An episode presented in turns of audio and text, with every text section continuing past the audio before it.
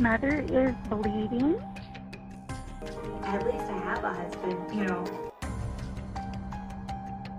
Does anybody here believe that?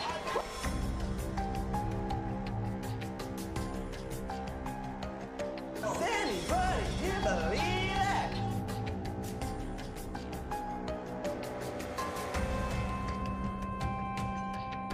We are from Arkansas, no.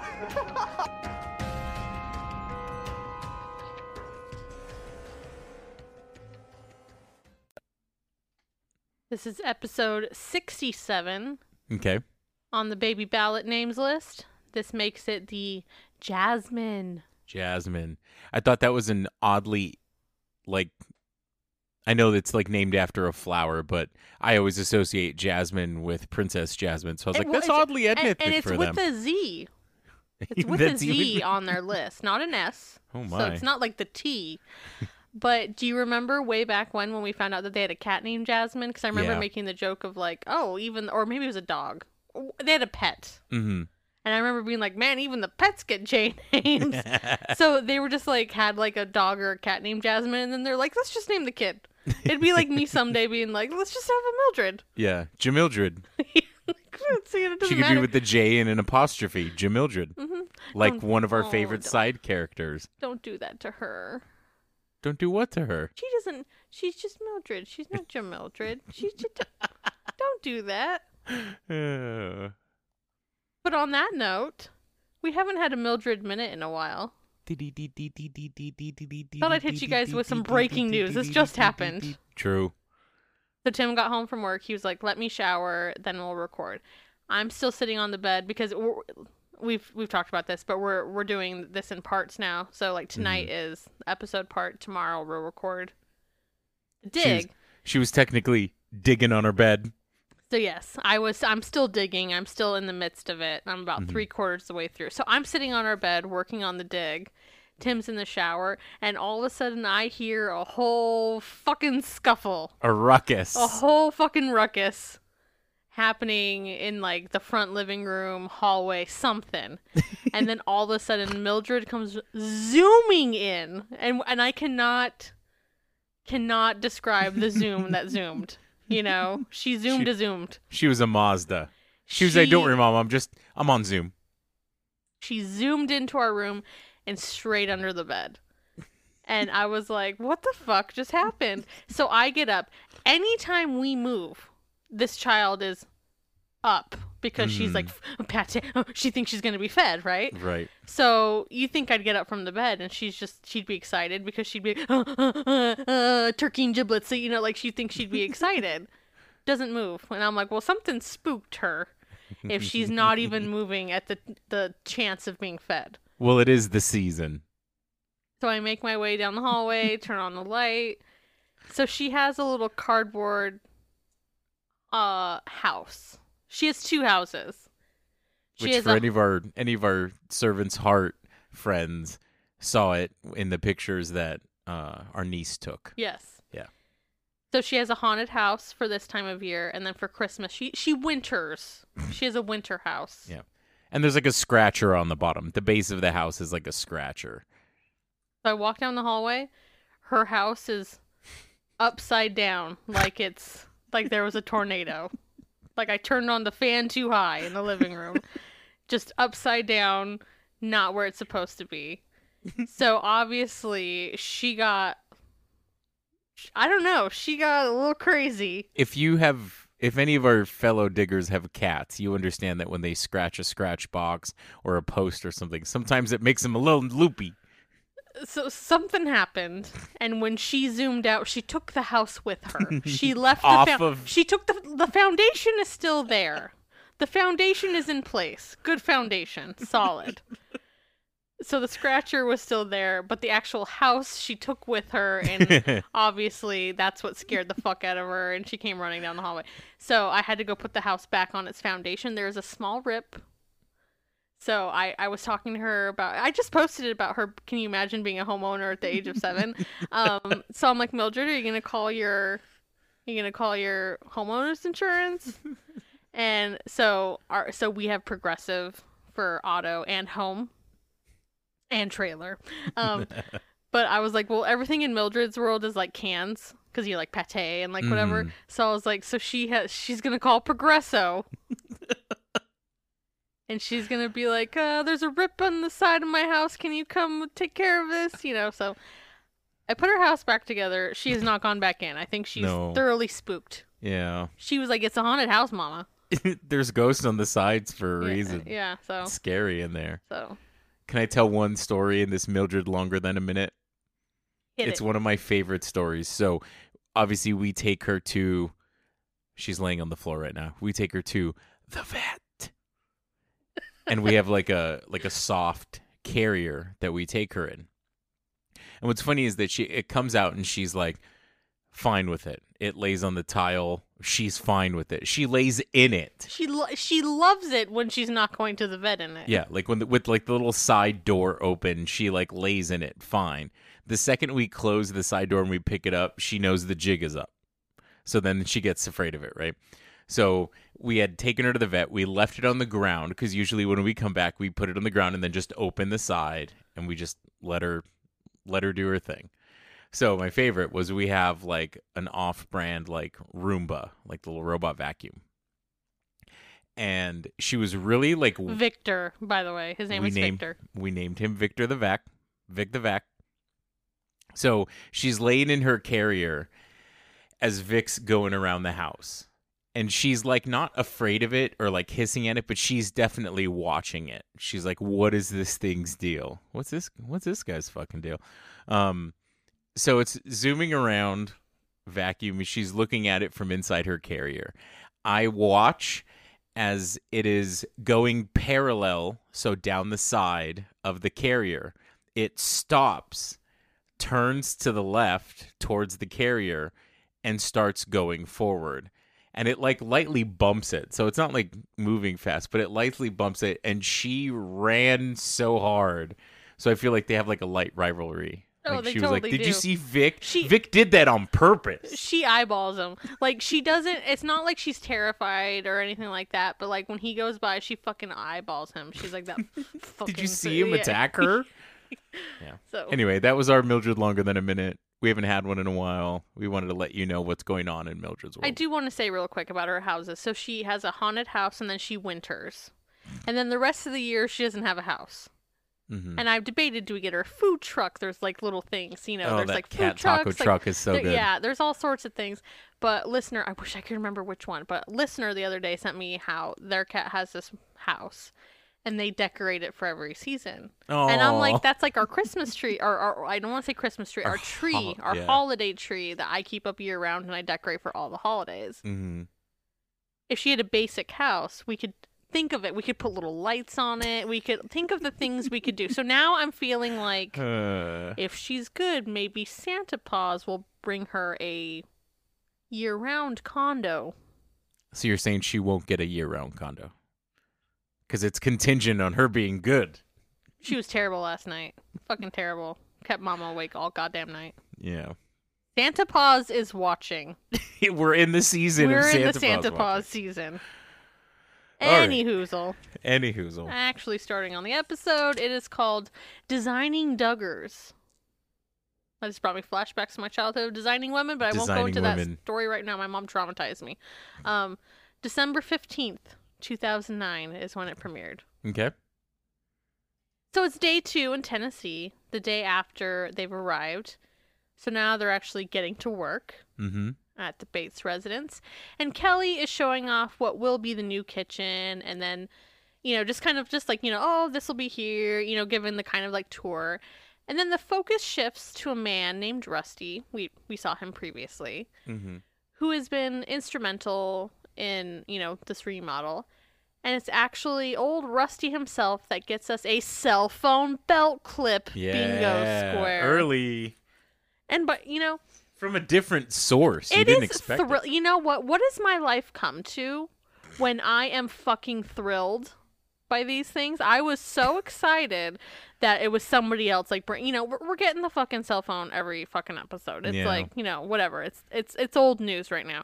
So to have somebody else be the one to do it was just like made my goddamn day. what is happening to my life? Have you ever heard the term that people say where if something's old, they say it's old hat? I have not. So if something's very, very normal, they'll be like, oh my gosh, that's so old hat.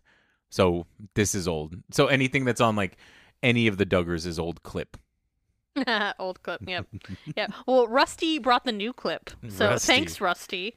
I want to point something out. Rusty's last name is Cornett. With you know, I have a friend who goes camping with us whose last name is Cornett. That is a last name that you have to say both of their names when you reference them. There are just certain people that have that. Yeah. Yeah. hmm So, I mean, shout out to anybody that you all have in your life that you have to say both of their names. I have one that I work with right now. But yeah, Rusty Cornett, I'm like, I would have to say Rusty Yeah, Cornett every time. I've seen just even like TV shows I watch where I've seen people on Reddit be like, "Why do people say their last name?" They're like, "There's just certain names." like I don't so know how to explain it to you, but it just comes with the name. Mhm. Like I don't have that name. I don't feel like you go. I have to say Whitney Salgado. Like no, like Yeah. I don't have that name. I'm Mhm. I'm Whitney. Even in my maiden name, you didn't have to throw in the McDonald. It's not that serious, you know. But there's just certain names where you're like, it just go. Like for example, for my other Bravo chicks, you can't say Jenna. You have to say Jenna Lyons. That's just how it is, you know. yeah. So. Yeah. Rusty Cornett. So Rusty said, quote, God commands us all to be holy, and a lot of people, including myself, don't take it as seriously as it deserves to be. And Gil and Kelly do. They pour themselves into raising their kids to be godly people. So, okay. um and apparently so Rusty has done all of like their archways and add a Mhm. lot of like extras in the house including a jail cell above their stairs, like for the kids and stuff. It's pretty funny. And it kind of cuts to Gil and Kelly saying, like, oh, we didn't change Rusty's mind, it was the kids. Mm-hmm. And apparently Rusty doesn't have children of his own, saying, quote, I guess I feared that the world was just going in the wrong direction, and and I kind of lost my confidence that kids could be raised in a godly manner in this world today. And then Gil and Kelly and Jim Bob and the other families, including the Wilsons, have sort of re encouraged me that it can be done. I guess if I had met them 15 years ago, I probably would have had a dozen kids of my own. Zero mention if there's a partner who would even be willing to have a dozen kids, you know, with for whatever, uh, with him, but you know, minor detail. Yep. So we don't know if Rusty Cornett is a sizzling single in their area. We have no idea. But, you know, if he'd met them before, Yeah. could have had a dozen kids. Yep. The world is missing out on a dozen cornets. So the Bates House project is at a about the halfway mark at this point. And even though the house is huge now, square footage wise compared to what it was before, mm-hmm. as they've been trying to live through the construction phase, they've been having to, to like move to different sections of the house to accomplish things.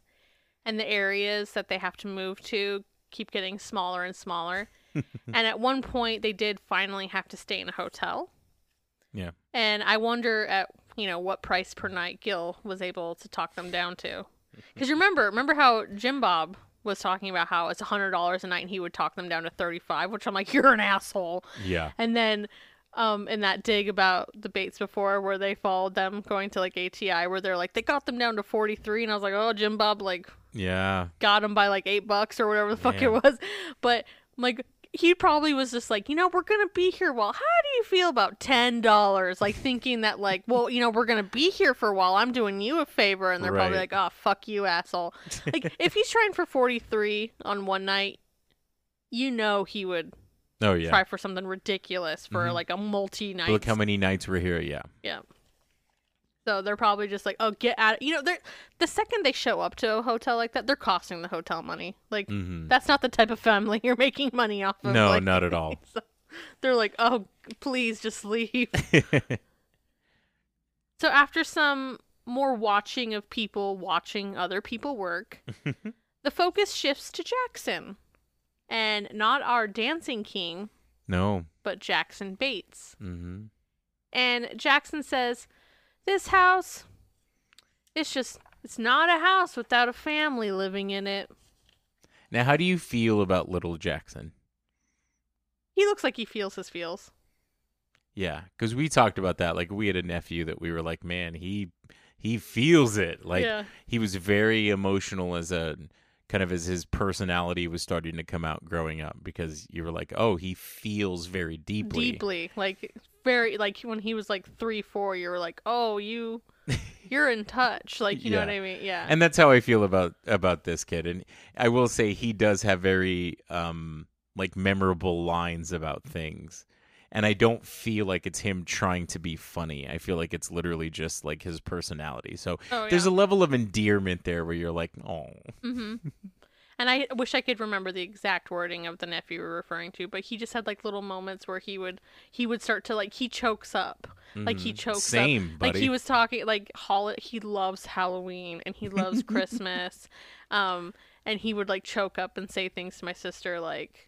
I can just feel Christmas in my heart. Oh my god, I'm gonna Oh. fucking cry right now. But he just he would just get all like verklempt and he'd just be like, I feel Christmas in my heart. And I'm like, Yeah. oh my god. And he was like fucking four, you know? Yeah. Like, so and there was just those moments where you would you would see or hear or feel him getting emotional, and you were like, "Buddy, what's wrong?" And then he would say these things, and you're like.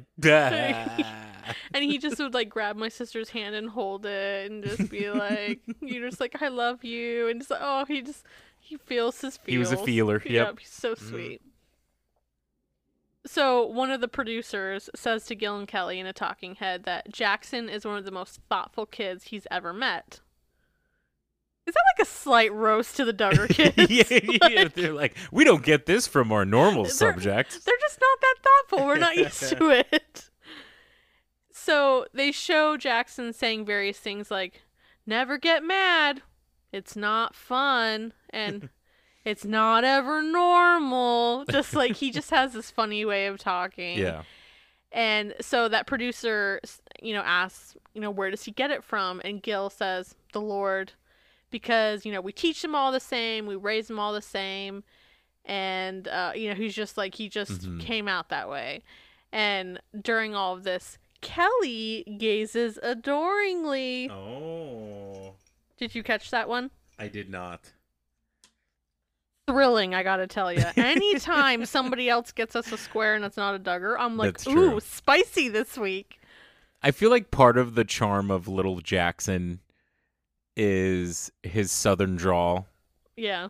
Like that's part of it because he says he's. You can tell he stops and he's thinking because they were like, "What is it to grow up in a in a house with you know seventeen people or whatever?" And that's where he was like, "Well, it's not normal." and not it like it ever was- normal. yeah, it was it was very endearing. And the the light story I have to tell is my um my cousin Mariah when she was very little.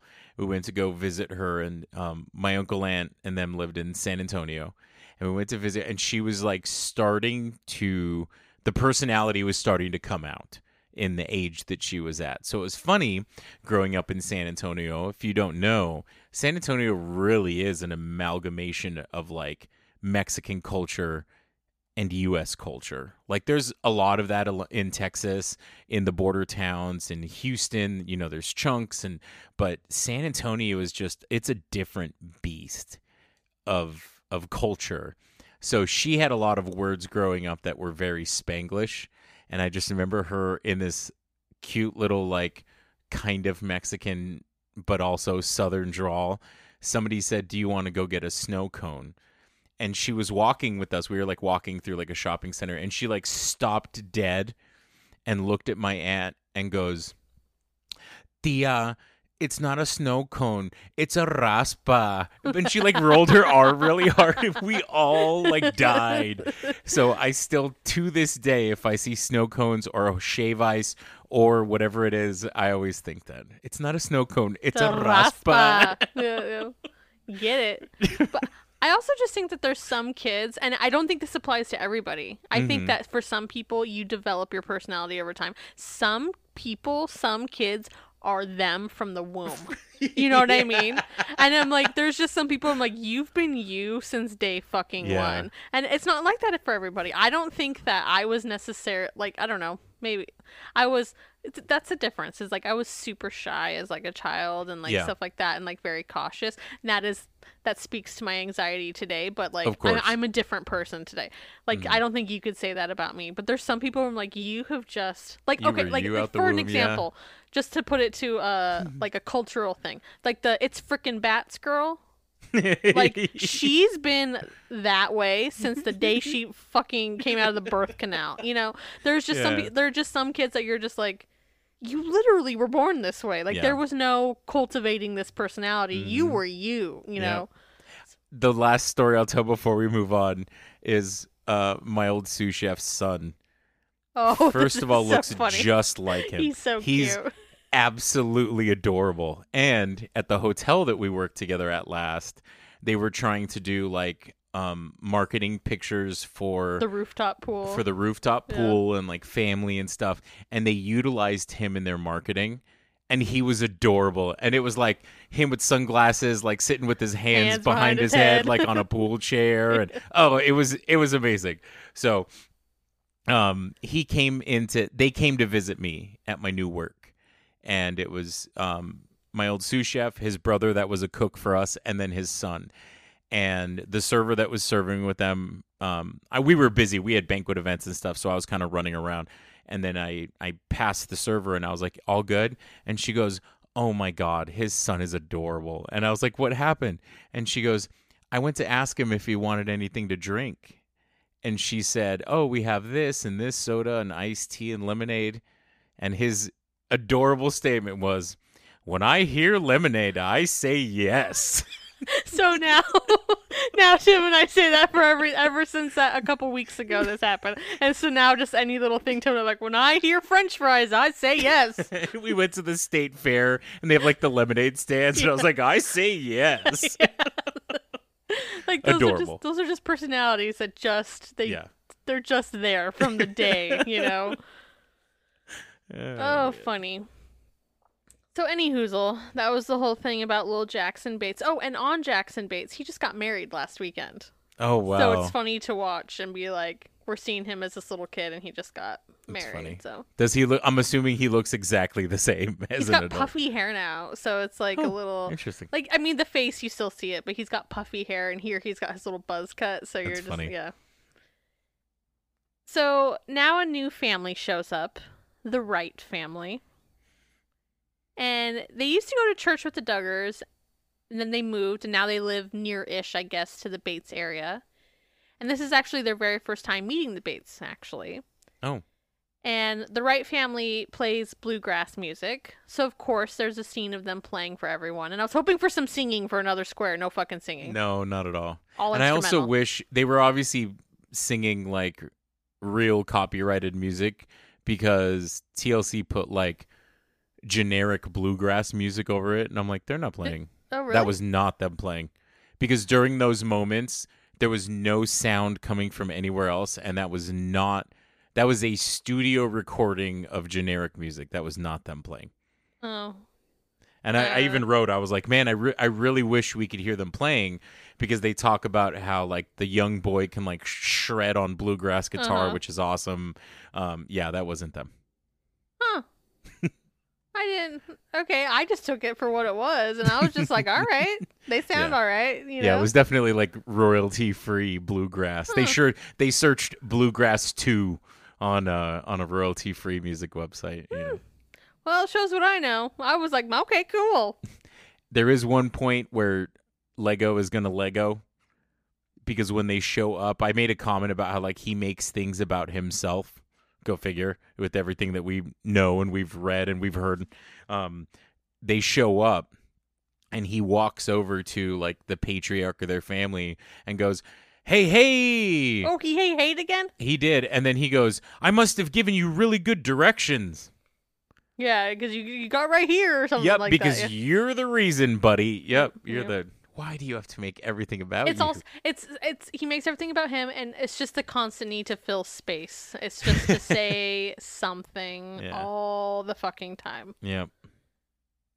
So I did want to point out that while they're playing, or I guess they're not playing. I mean, I didn't know, but uh, but while they're playing, uh, Joe, simple Joe, gives off you know, little Lego hair vibes, and he's chasing some form of fowl. Was it a turkey? It was a turkey. Yeah, he's. And uh, what is with these people and like fucking chasing birds? like, give it a fucking rest. So I know everyone is dying to know if there was a round two of the chicken quesadillas. but unfortunately, or fortunately, depending on how you look at it, we do not see them make another appearance. No. We do, however, see hot dogs and burritos. hmm Um, And it looked like they were, and there's no shade. It looked like they were like freezer burritos that Yeah. they put in like a in like a jelly roll pan and then like added threw some cheese. on it. Yeah. Mm? Yeah. Nothing looked n- nothing was egregious this time. It Mm-hmm. was just it is what it is. The hot dogs were in a big pot that looked like they'd probably been boiled and then They drained boiled off. them. In, hmm Which man, I got to say I remember well, so when I worked at the hospital, I remember just like walking into like the kitchen one day after not being there and there was a girl who she was a diet rep and so like we worked near each other but we didn't know each other that well. Well, and we both walked into the the room at the same time.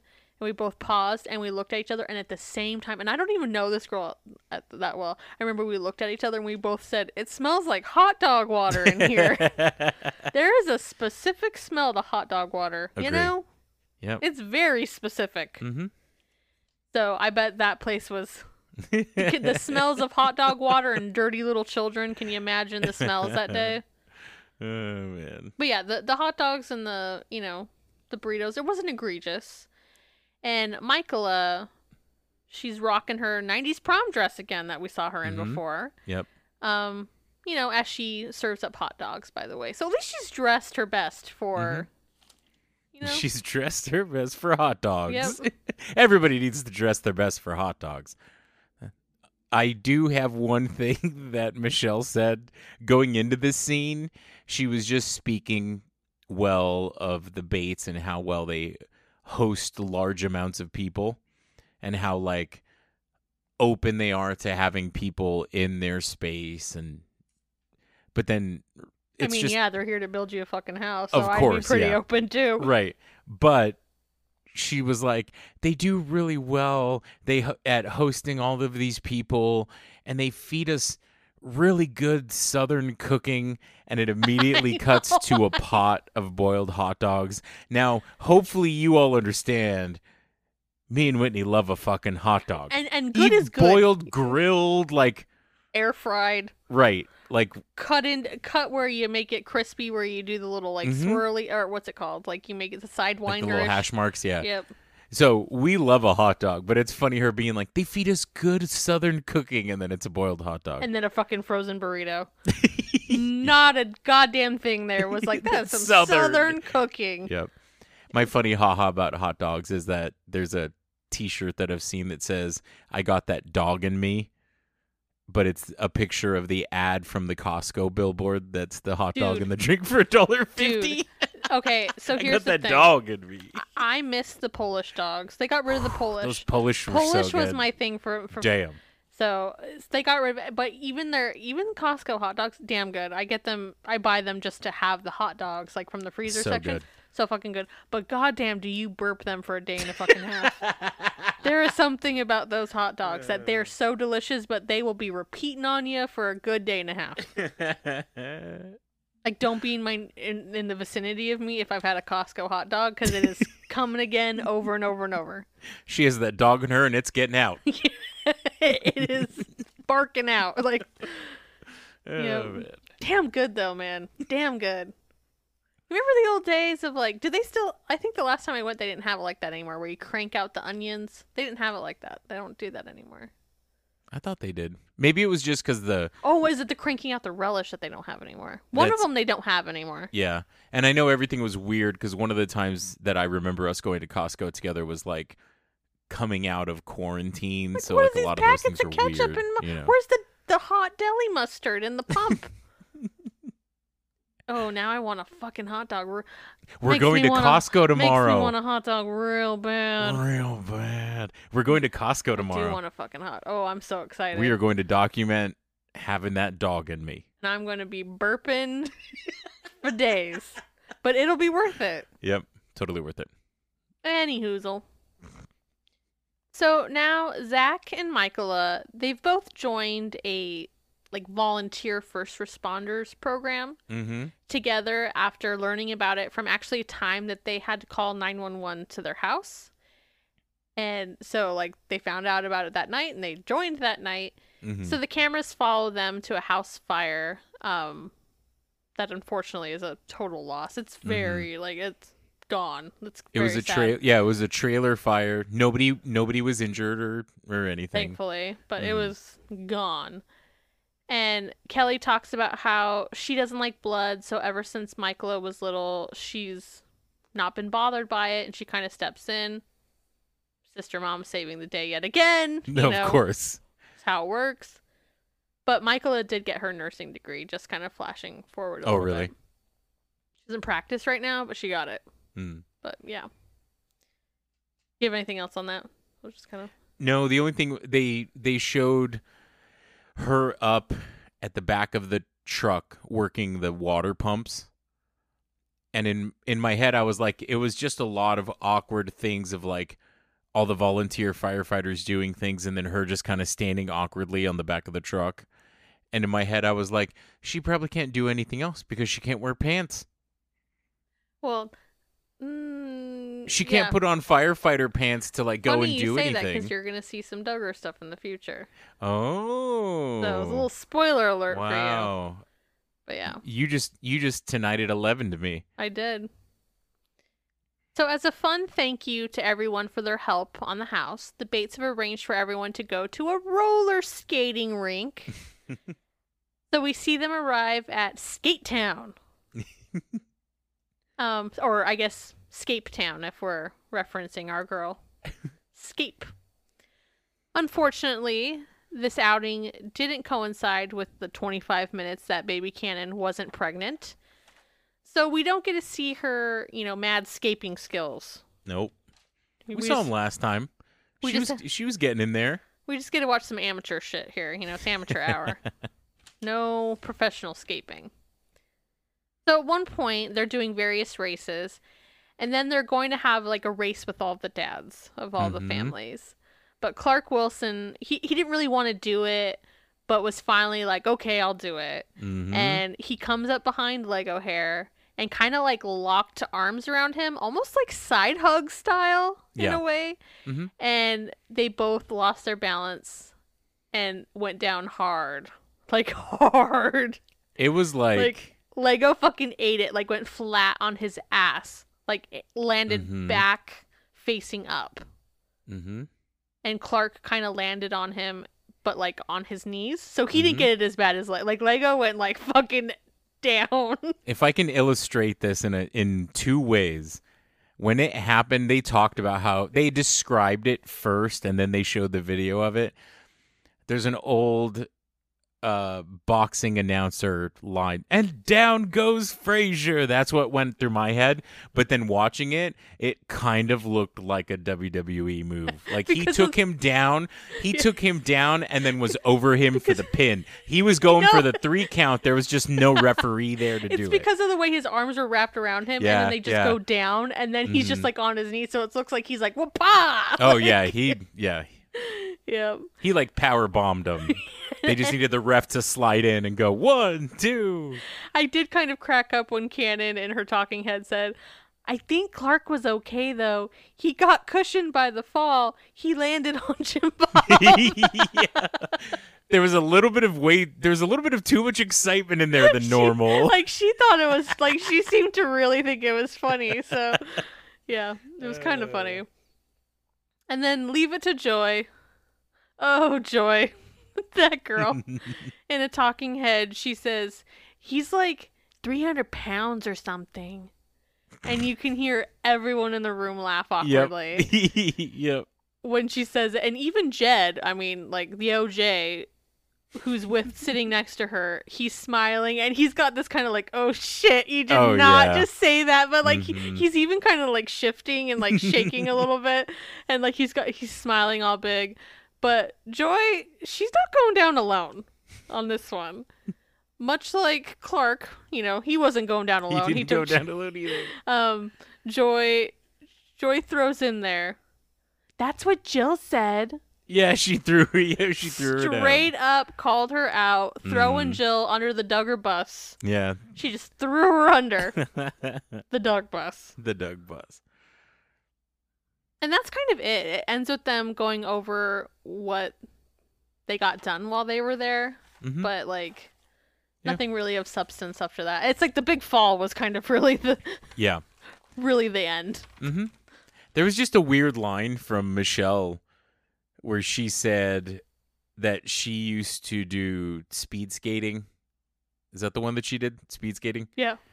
And it, it you know, they popped up the little pop up video thing on the bottom that said like, you know, Michelle used to compete in speed skating and she was like, I like speed skating. It's kind of the only skating I like. And I was like, what kind of skating is she talking about? Figure skating, cheap skating, like what? It, it made it. It was just a very weird comment, and I know it was just for her to like fill some space, but she was like, "Nope, no other skating in my life, please." The speed. Um, one thing I did want to point out: Did you notice how we never saw Pest and Anna? Yes. I'm very confused because they weren't in any of the Pigeon Forge scenes, like nothing with Jess's birthday, nothing at Mhm. the cabin, and then suddenly they randomly appeared at the arrival scene at the Bates in Mhm. green, Yeah. and then we've never seen them again. Yeah. It's really odd. Mhm. Like I even looked in like background, and maybe I could have maybe missed them, like, yeah. but like. Yeah. It was a little weird. I'm like, where are they? Like, they were here. If they had just not been there, I would have thought nothing of it. But because they were in that arrival scene, I'm like, the fuck are they at? yeah. I will say the name of the skate place that they went to before is vastly superior to Skate Town. Do you remember what it was? Oh, it's right there. United Skates of America. That wasn't it. Mm-hmm. Was it? Yep. Huh. Yep. Are you sure? I feel like United Skates of America is a Are vastly. you sh- No. Mhm. No, that wasn't it. All right, well, I'll have to check the we'll have to check the cameras, Yep. And then the only other thing I had was there was a scene when they were talking to Rusty Cornett, and uh, a couple of the people that were working on stuff were obviously doing like ceiling stuff. So they had like the stilts. Like in construction, they'll have these like three or four foot stilts that aren't like super crazy, but it's so they can get up and do things on the ceiling. And they were doing that in one of the rooms that had the Bates piano. And while they were working, Erin Bates was throwing down. She was jamming on those ivories. She fucking murders a piano. that bitch. Wait till you see some future weddings. You talked about it in the in the Anna wedding. Fucking murders. like assaults those keys. but it was Assault just and ivory. Like it is just it was very funny just because they're like they're trying to redo the ceiling and she's just jamming. it's like the Phantom things. of the Opera at, at all moments. like, you know, just like yeah. Oh yeah. So Slams. you should you should sh- slams. you should find that little scene because it's so it's such a weird dichotomy between Rusty talking about construction and then and then her jamming in the back, you know. So She doesn't even jam, she slams. Right, that's all I Oh. got. Yep. Only one episode to go this season. It's weird. Does it feel weird? Yeah. I feel like this episode has felt very long, but I feel like we've gone through a lot of things. Episode or se- season? The season, sorry, Okay. the season has felt like it's been a lot of episodes, but we've gone through. There's been a lot of really pivotal things, I think, in my head. You know. I think the thing that's odd for me is that like I remember the opener of the season so well. I re- I literally remember myself like pacing around, like reading my notes and like rewriting because my opener of the season was the the 1980 scandal, Right. and I feel like I just remember the research and writing of that episode so vividly that I'm like, man, that was that long ago. But Yeah. yeah, it's just weird. All right. Grab your shovels, folks. So because now that we record second half on, you know, separate day, some of the episodes run together for me. Was it this episode that we just recorded that's coming out with this one, or was it actual last week's episode where I talked about um tortilla paper? That last I think it week? was the last one. Yeah. the tortilla like I was just like catching yourself saying things as I was getting my water ready before we sat down Mm. in my head. Like I I refilled. I still had some ice left in my like kind of like a Yeti-ish type cup hmm Still had some ice left, and I added water. And in my head, I'm like, oh, I need a little bit more ice. But in my head, I said it needs a few more slices of ice. So now I just hear all the things I say wrong all the time. Slices of ice. All right, so another roadmap of how I got to this week's dig. So remember back to earlier this season when the Duggars first came to help the Bates with their renovation. I did a dig on the Bates finances, which really turned into a very long story of how they get things for free, particularly cars. yes, Which that was episode 45. Isn't that wild that that was 22 episodes ago? that is. It doesn't feel that long ago. No, it really doesn't. Well, now they're back with the Bates again, and because of that, I decided that maybe we should talk about some of the actual IBLP teachings surrounding those things that Gil shared. Okay.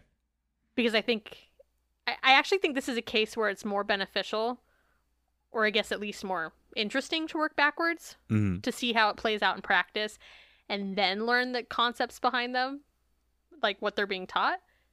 So we've already seen how it all plays out in real life, and now we're backtracking to the why.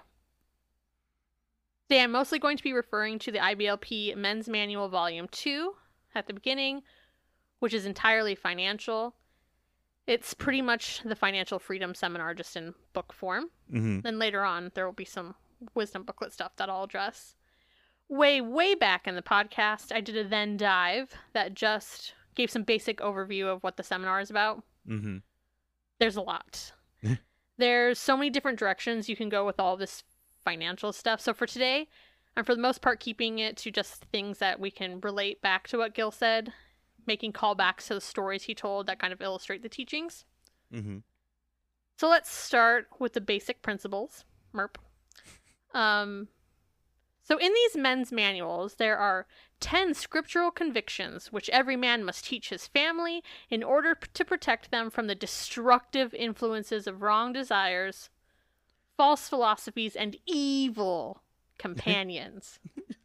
You know how we love when they call something evil. Evil. Now, I'm not going to read off all 10, but conviction number 8 relates to our topic today. Okay. And that conviction states My money is a trust from God and must be earned and managed according to scriptural principles. Okay. And like I said earlier, this financial stuff goes all kinds of directions. In fact, it has 20 essential goals that are kind of chapters or Damn. lessons in this manual. And I'm only pulling some parts from 3 out of 20. Holy cow. So- okay. uh, if that gives you an idea of how expansive this is, or Damn. It's Ex- a lot. I just made myself. laugh. Doesn't expansive just sound like a funny way to say say expensive because we're talking about money? It's so expansive. It's so expansive. oh, it's the little things. So we're gonna start off with God's four purposes for money. okay. The first purpose is to provide basic needs.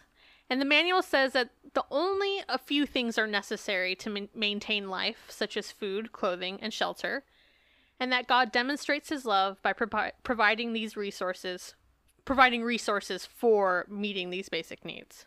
Okay. So Didn't late, say water. Think you kind of need water. later on in the manual, there's a section that specifically states that like a car is not a basic need, and it made me wonder if they would ever update this stuff to current life. But I'm going to assume not. Probably you know?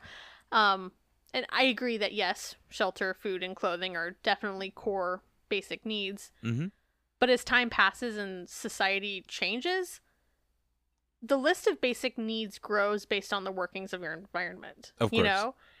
So this was written in the early 80s. But like today, I would argue that a phone and internet are a basic need. Mhm. It's the only way you can like do anything. Like Yeah. some places you can't even walk in and fill out a paper application anymore. Yeah. You need Most have- of the places I've worked recently don't have them. Yeah, it was just a. ra- eh, This is a side tangent, but it was just a random thought that I had. And it's like needs change as times change. So just an interesting thought I had. It's it's weird because I there was people that would apply for jobs at the last place that I was at that we'd be like, "Oh, well, all the onboarding's done online, so can we get your email?" And they didn't even have an email address. Like they were getting it through like relatives Mhm. or friends. Which goes to show that's why I'm saying it's like it's become a Mhm. basic need essentially because Yeah. like that's what's just ex- expected of you and that's why hey it's so hard it's a lot harder than just telling someone go get a job if they're if they're really facing hard times and they don't have anything it's like oh Mhm. and then people be like go to the library and I'm like oh and then they can just like rant like it's just Yeah. it's Convenient from the outside yes and to be like, oh, well, why can't you just? And my point is that things change. Mhm. So, if you remember back to Gil's How to Support a Family of 19 Without a Salary sermon, he repeatedly talks about how you need to be dependent on God. And that's because it's taught that you're supposed to establish daily dependence on God, saying, quote, Since the beginning of time, mankind has attempted to become independent of God. There is in with, within each one of us a desire to be self-sufficient so that we can be our own boss. We tend to pray, give us riches for our future needs or give us this month or our monthly paycheck. However, God taught us taught us to pray, give us this day our daily bread. Which is something I personally just have such a hard time wrapping my head around. Mhm. Like, I think it would be a good thing to be self sufficient. But of course, they have a, a reasoning why they say that it's bad. yeah. They say that depending on God deepens your love for Him.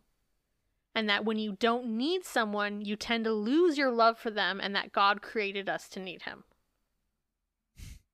So, this is where this kind of stuff is just not for me. like, just n- at all Yeah. like I don't think any relationships that at all should center around your need for them be- beyond a child. Obviously, we're talking Of adults course. here. We're not talking about children depending on their parents. That's Yeah. that's a different story. Um, so obviously, we're talking adults, but any relationship, whether it be a person or a creator, I would want it to be centered around a want for that relationship rather Not than a a- need. Yeah. So to me, that's a deeper relationship. hmm and I just not I just know I want my relationship if of any fashion to be because they want one with me, not centered around their need for me, you know, vice versa. Vice versa. Yeah. So this idea that you need to need someone to not lose your love for them is wild to me. yeah. Es- Yeah. It feels weird. It feels weird. Like to me especially in the context of God. Like I kind of feel like our girl Dolly in this situation. Okay. Because remember how she just kind of came to the conclusion and she decided for herself that her God was not the wrathful God that she'd been taught growing up. Mm-hmm. And that instead she was like, my God is loving and kind. Mm-hmm. That's kind of how I feel in this situation. I don't believe. So this is where I'm going to be like the my God, my God. I don't believe God would have that kind of ego where he's focused on people having complete dependence on him. Mm-hmm. If other people think that that's your opinion i'm telling you this is my opinion i just don't Yeah. that's not where i i'm like mm, that's not i'm not down with that and the same way that people take issue with dolly defining god for and religion for herself i'm sure people find issue with me saying Of that right now like you know but yeah. that's just not how i see a creator being like you know Okay. so the second purpose for money is to confirm direction. Both God supplying the money and on the flip side, a lack of money is said to be how God directs people's lives. And it's funny because the example they give in the manual to illustrate this is a car. Oh man. Did Gil Bates write this? Oh, Gil. Did he write this manual? Oh, buddy. It says, quote, If we think we should buy a car but do not have the money for it, we can safely assume that God that until God provides the funds, it is not his will for us to buy a new car. If we have half of the funds needed for a new car and a car is urgently needed, we can assume that God wants us to buy a lower priced car unless he directs otherwise. I do think it's kind of funny to throw and you can assume along with this like no no no no they they say it's like direct and then they're like well you can assume and I'm like which is it is it direct or yeah. assumption.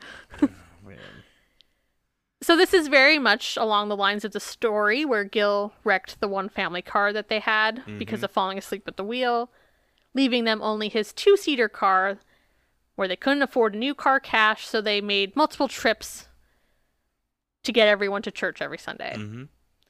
So Gil was saying God was basically directing him not to get a car, and then later down the road, he got a job with a company car. So remember how that was like the big see? But then he remember how he played it off as like then I just would have had a car sitting there and it's like Yep. no, you could have you could have sold it. You could have. yeah.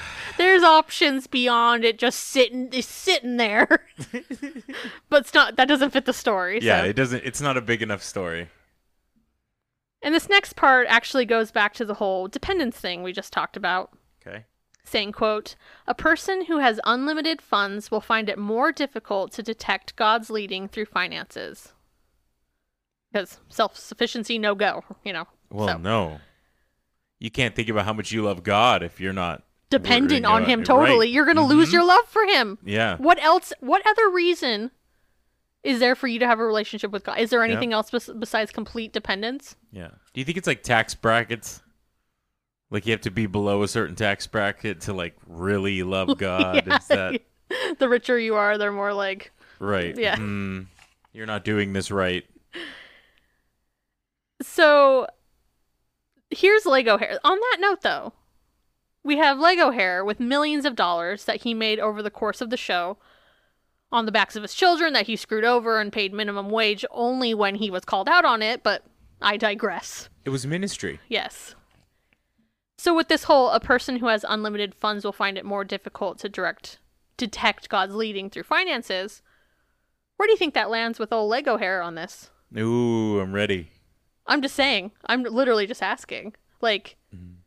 do you think he just flips coins for everything now? Like That was oddly prevalent, and it felt like Two Face from Batman, where you're like, No, "Why are you always flipping?" No, he's the he's the fucking fundy version of Two Face.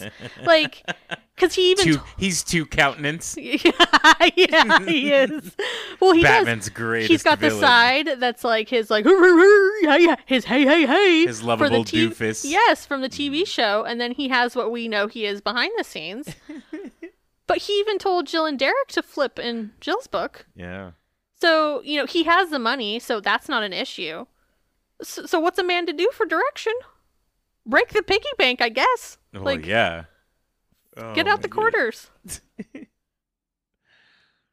so it's sort of funny when you think about it, though, that when the show was originally canceled after the pest stuff initially came out, doesn't seem to me like Lego was depending on God for his financial needs and direction. Mm-mm. He was sitting there with Chad. He and Chad were spitballing ideas, and then ultimately they depended on Jill and Jessa to save the day, not Mhm. God. I didn't see him waiting for God's lead on that one, did you? That's true. Well, I mean, they have their daughters do every other job for them, so they might as well have them do God's job as well, you know. He'd say it's because he wasn't worried about the income. He was concerned for the ministry. Well, yeah. Silly me. Mm-hmm. But yeah, I was just like, where does that land with Jim Bob? You know? Hmm, funny. Hmm. I want like a amalgamation of like the Two Face from like Batman the animated series, but with Lego Two countenances. two countenance. Yep. He's wearing a polo, not a nifty suit. He's wearing a polo and like hiking shoes that have a hole in the toe. Some Obviously, cell phone- khakis, belt, no, no, no. He's been. I feel like he wears jeans more. jeans more. yeah, Okay. and then he needs the cell phone belt clip Mm-hmm. and two countenances. Remember this in the the sound of it in the, The sound of the coin flipping. yeah, it was like yeah. oh god, I love that show. when we got HBO Max for the first time, I watched that entire show and Batman Beyond. It would just became that comfort thing, you know. Well, Because I loved like the title cards, and they were built as like like film noir movies. Was kind of how it was. There was like Art Deco, Art Deco style, style, and yeah. everything, and yeah, it was definitely one of my favorites. And I read current Batman comic books, and a lot of them, if they show like multiple Batmobiles, they'll have the animated series one kind of like off in the back, the real long one. You know what I mean? Well, I know I've talked about it before. I had the hots for Robin, so that we don't need to get into that again. But have I talked about how when I would pretend to be Poison Ivy? Mhm. Did I talk about that on here? You've not on here. Um, because you remember how she had things shoot out from like on her like wrist, like hand thing. Yep. So it was, it was very high tech, you guys. I would go get a rubber band out of my mom's desk, and then I would save my popsicle sticks, and then I'd put them in the rubber band on my wrist, but my wrist was too small. Last time that ever happened, I have very large wrists now. Would never happen ever again. One time thing. But so they didn't really stay as snug as it was in my head. And then, because you know they'd shoot out, so then I would mm-hmm. just like push on the popsicle stick from the end mm-hmm. and like have it like it would just fell off my wrist. But I was like, I, I in my head, I was poison ivy and I was shooting shit. So, you know, it's up I there with it. the it's up there with the tissue paper, the tissue box, um, guitars, things like that. I used a lot Mm-hmm. Yeah. of rubber bands. were a big part of play as a child. Oh, Any hoozle. Okay, so the third purpose for money is to give to Christians. Just Christians for now. Okay. We'll get to heathens later. Oh. He says that our generosity determines how much spiritual light we have within our being, and that giving to the needs of fellow Christians means that many will thank God. And that, quote, praise and thanksgiving are the basics of dynamic, growing Christians and churches. So this makes me think back to how much Gil did not want to give that family the station wagon that he was given. It was one of 72 cars that Gil was given for free over the years. Oh my god. And he he said the Lord was telling him to give it away, remember, to that family. But God had to practically like pry the fucking keys out of his hands. Remember? like he was like, "God, I need something that you can really let me know it's Uh. really you and I'm not just thinking that's my own because it's like if this is just me thinking, this is, you know, not a good idea." Yeah. Yeah. he would only be generous if God is telling him. If he got if he got pudding for lunch. yeah. Remember the mash reference? Yep.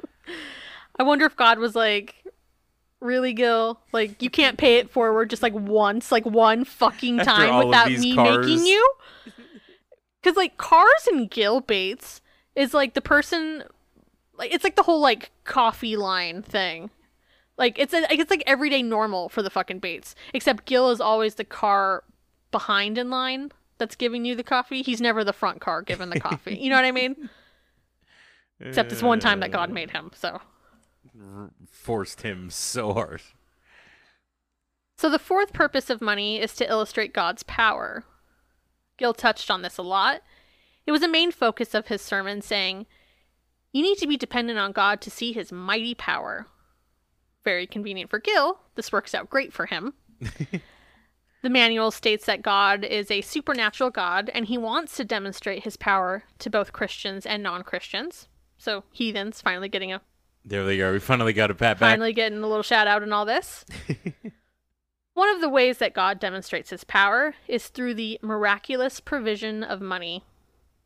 It says, quote, when a Christian prays about a special financial need and an unexpected and unsolicited gift is handed to him by one who did not know about the need, the supernatural power of God is demonstrated. Hmm. Which is basically the premise to every single fucking one of Gil's stories. You know, we didn't tell anyone that we needed a new family car. or We're just a tree trimming truck. he was just getting his family of eight to church in a two seater every Sunday, Yeah. making four trips. But you know, he didn't mm-hmm. tell anyone. God told them, not u- Yep. not us. I mean, he wrote it giant and a giant sign, but he didn't. He didn't He didn't say them. the words. Yeah. God told them not. This is where my Yeffy would say, uh, "God said it, not me." He That's said it out.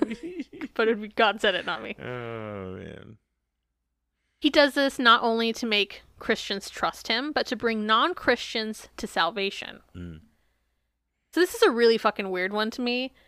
And it gets weirder, saying, quote, when Christians are in right relationship with the Lord and each other, and when they are experiencing God's miraculous provisions in their lives, non Christians are drawn to Christ and to the local church. I think that's weird as fuck. That is weird. They're Wow, literally that, that church has a bunch of rich people at it. I should go see what the deal is. they're literally saying that money is a great recruiting tool or Right. like miraculous money stories of miraculous Yeah. money is specifically what he's getting at Well, now you know why Gil Bates is the way he is. It- it's i mean it- Everything has to be a miraculous story of how he got story these things. gil bates needs a Mhm. story and a swing And set a swing set. so yes they're talking about god's power but they're specifically here talking about god's power of providing money miraculously So again, here's another one of those things where I'm just like, this and this and me, we don't jive at all. This is not this is not it for me.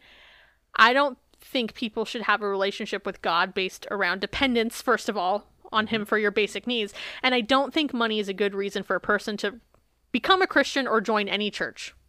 But be like, wow, I saw this crazy thing with money happen for this person. Let me join that church. Yeah. It's a it's a like a scam. I would think money being a factor would be a bad thing, but it's a numbers game. Yeah. If that's what brings you in, so fucking be it. They don't care. They just want to get you through the door. Mm-hmm. And get some of that sweet, sweet money. More tithe. So I'm going to leave the four pur- purposes for money with this. At the end of this section, there's a little question answer area. And here's one that gave me a real good chuckle.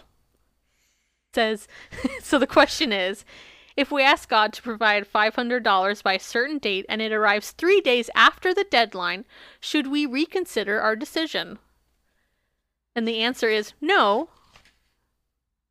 unless God gives you additional information, we can trust Him to provide the money the day it is needed.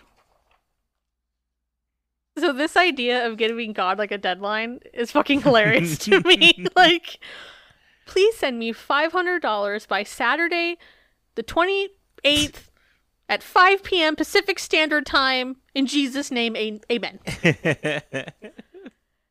Then, like, when 5 o'clock rolls around and $500 hasn't shown up on their doorstep, they're like, okay, we can do 7.30. no later than that. Okay, thanks. In in Jesus' name, amen. the Lord is the Lord is getting hit up by accounts receivable right now. Yeah. He's getting many messages from their financier. I just think it's so funny. Uh, if he didn't meet the deadline we asked, like, can we like switch things up? We like send it to a to an Collections agency? agency. Yeah. Uh, I just thought that was funny. It's so odd. Now let's really get down to the Gil Bates of it all. The section titled "Basic Principles of Praying for Money." Oh my! g- Are you serious? literally, that's literally it. One of the twenty things. It's like uh, So there's 10 subsections, but I'm only sharing a few. The first being we must base our appeal on guarding God's reputation. And it says, quote, when we pray for money or provision, we must clearly explain to God how his reputation will be benefited if we receive it and damaged if we do not. wow. So now you're into scam tactics, manipulation tactics God. on God. You're giving God ultimate ultimatums like first Now hold giving- on a minute, God.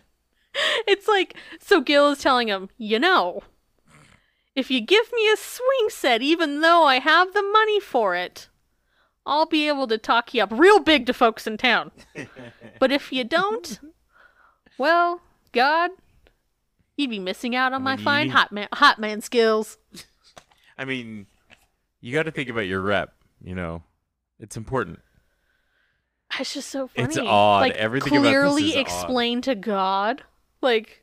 Oh, is that what we're doing now? It's just so weird because I can't understand where they're always telling you like, nope, this is God. He's this. Mm-hmm. He's powerful. He does that, and then all of a sudden, like, what you need to do is clearly explain to God. Here's how to scam him. You go to the Don on the day of his uh, daughter's wedding, is what it feels like. That's how you get the real stuff out of him. You know what I mean? You got to clearly explain to God the pros and cons. You know, got to make sure he knows what he'd be missing out on oh my and the damage it would do to his reputation if he doesn't provide for you. It's just so fucking So weird. bad. And you remember how Gil was like, uh. I just bought, if I just bought it myself, I'd have a swing set, but no testimony of what God wanted me to do. It's, it's like these people think that they're doing God a favor by asking for shit. It's like fucking bargaining. Like, you get me a swing set, I'll talk you up. Doesn't, isn't that what it feels like? You'll get that street cred. So God is all powerful, but what he really needs is your help. He needs you to demonstrate his power. He needs you to ask for things so that you can tell him how doing so will help his reputation in the long run. Uh, like, like God is waiting around for people to be able to do things. Like he's like, yes, finally somebody prayed for a fucking weed eater so I can do something. So I can offload this weed eater that's been sitting here for a week. finally someone is asking for a swing set. I was looking for a way to like rehab my reputation. You know? This is uh, wild to me. And what do you do if you don't get the money? Do you threaten to you like threaten God? Yeah. threaten to bust up his house if if you don't see the money? Like what the fuck? you know what I could do to your reputation if you don't do this. I'll be using your name in vain all over the place. He's just twiddling his thumbs up there, just hoping for a chance for somebody to give him the opportunity to like show his power. oh man, in the form of swing sets. Oh man. Annie Hoozle. On another note about praying for money, they say not to limit God's way of providing. So th- by that they mean don't try to anticipate how it might happen. So like maybe don't give him a deadline. I don't know, just a thought. Like, Those seem a little contradictory. don't think about it. don't but have tell high, him that there's a deadline. don't have high expect don't have expectations of how it's going to happen. But at the same time, you need to be very clear and explain to him. oh my god. It's very weird.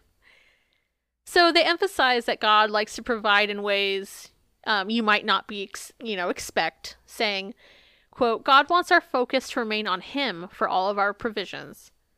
For this reason, He will often provide when we need what we need through totally unexpected sources." Kind of like Gil's van that sat at a mechanic for six weeks and then miraculously Yeah. appeared in the driveway one day. Mhm. Expect the unexpected. I still think it was his parents who paid for the motor. Totally. Because they were on the way to their house and Mhm. couldn't go. Yeah, totally. But he either knows that outright and continues to lie about it, about not knowing it to keep it like unexpected and miraculous, or he knows it deep down but will never ask or like acknowledge it because he doesn't want to know because then it spoils the mystery and miracle. he doesn't have you as know? much of a story. yeah. Yeah. Um, since you know he claimed that nobody knew it was there. the miracle. The mechanic is like, yeah, it's been here for six fucking weeks. Your parents had to have known. Like, you're you're not. I'm. You know what? I'm not buying it, Gil Bates. You're not buying anything either. I'm definitely not buying this. oh. What was the name of the dark-haired witch in the one that rode the vacuum in Hocus Pocus? It was Mary. You sounded like her when you were here when you said the line. No one knew it was there. it was the R at the end. Is kind of the way you said it. So we just watched Hocus Pocus. It was so good. Shifting gears a bit, now I want to take you back to a quote I shared from Gil back in that dig. Something that he said on their episode of Pr- Primetime Nightline, My Extraordinary Family. Uh, Gil closed out that episode by saying, I don't take anything from the government, probably qualify for a lot of things, but I will not do that because God's taking care of us. I don't want to be a burden. Says the man who waits around for people to bring him Free swing cars. sets and weed whackers and car, Wood car. chippers. car.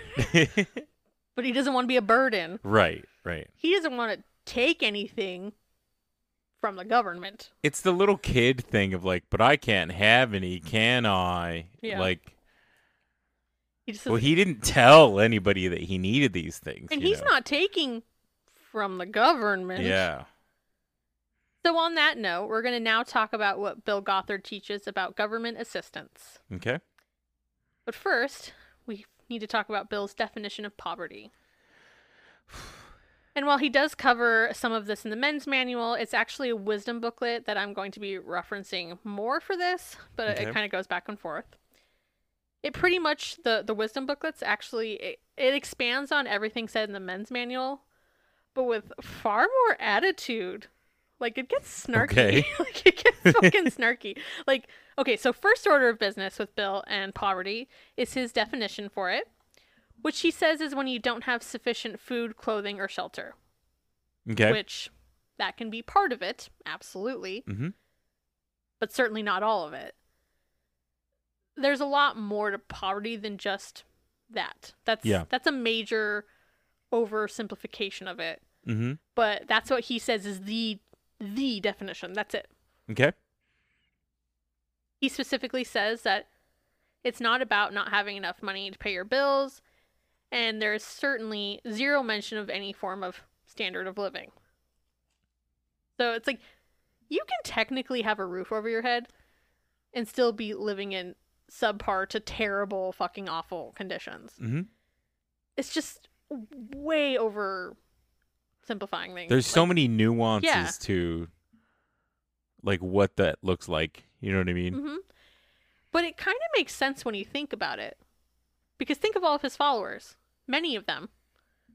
Actually, I'd argue most of them. the ones who didn't score a fucking TV show yeah. live in poverty.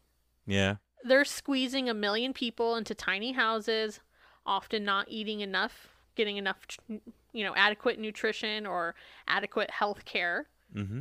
But he can't get into those details because he can't have his people knowing that they live in poverty. Right. And if you're pushing the narrative that like to suffer is the appropriate way to be devoted to your to your god, this is just part of it. And then it's in a cycle where it's like I'm giving money to this group and buying all these different programs and these books and all of these things.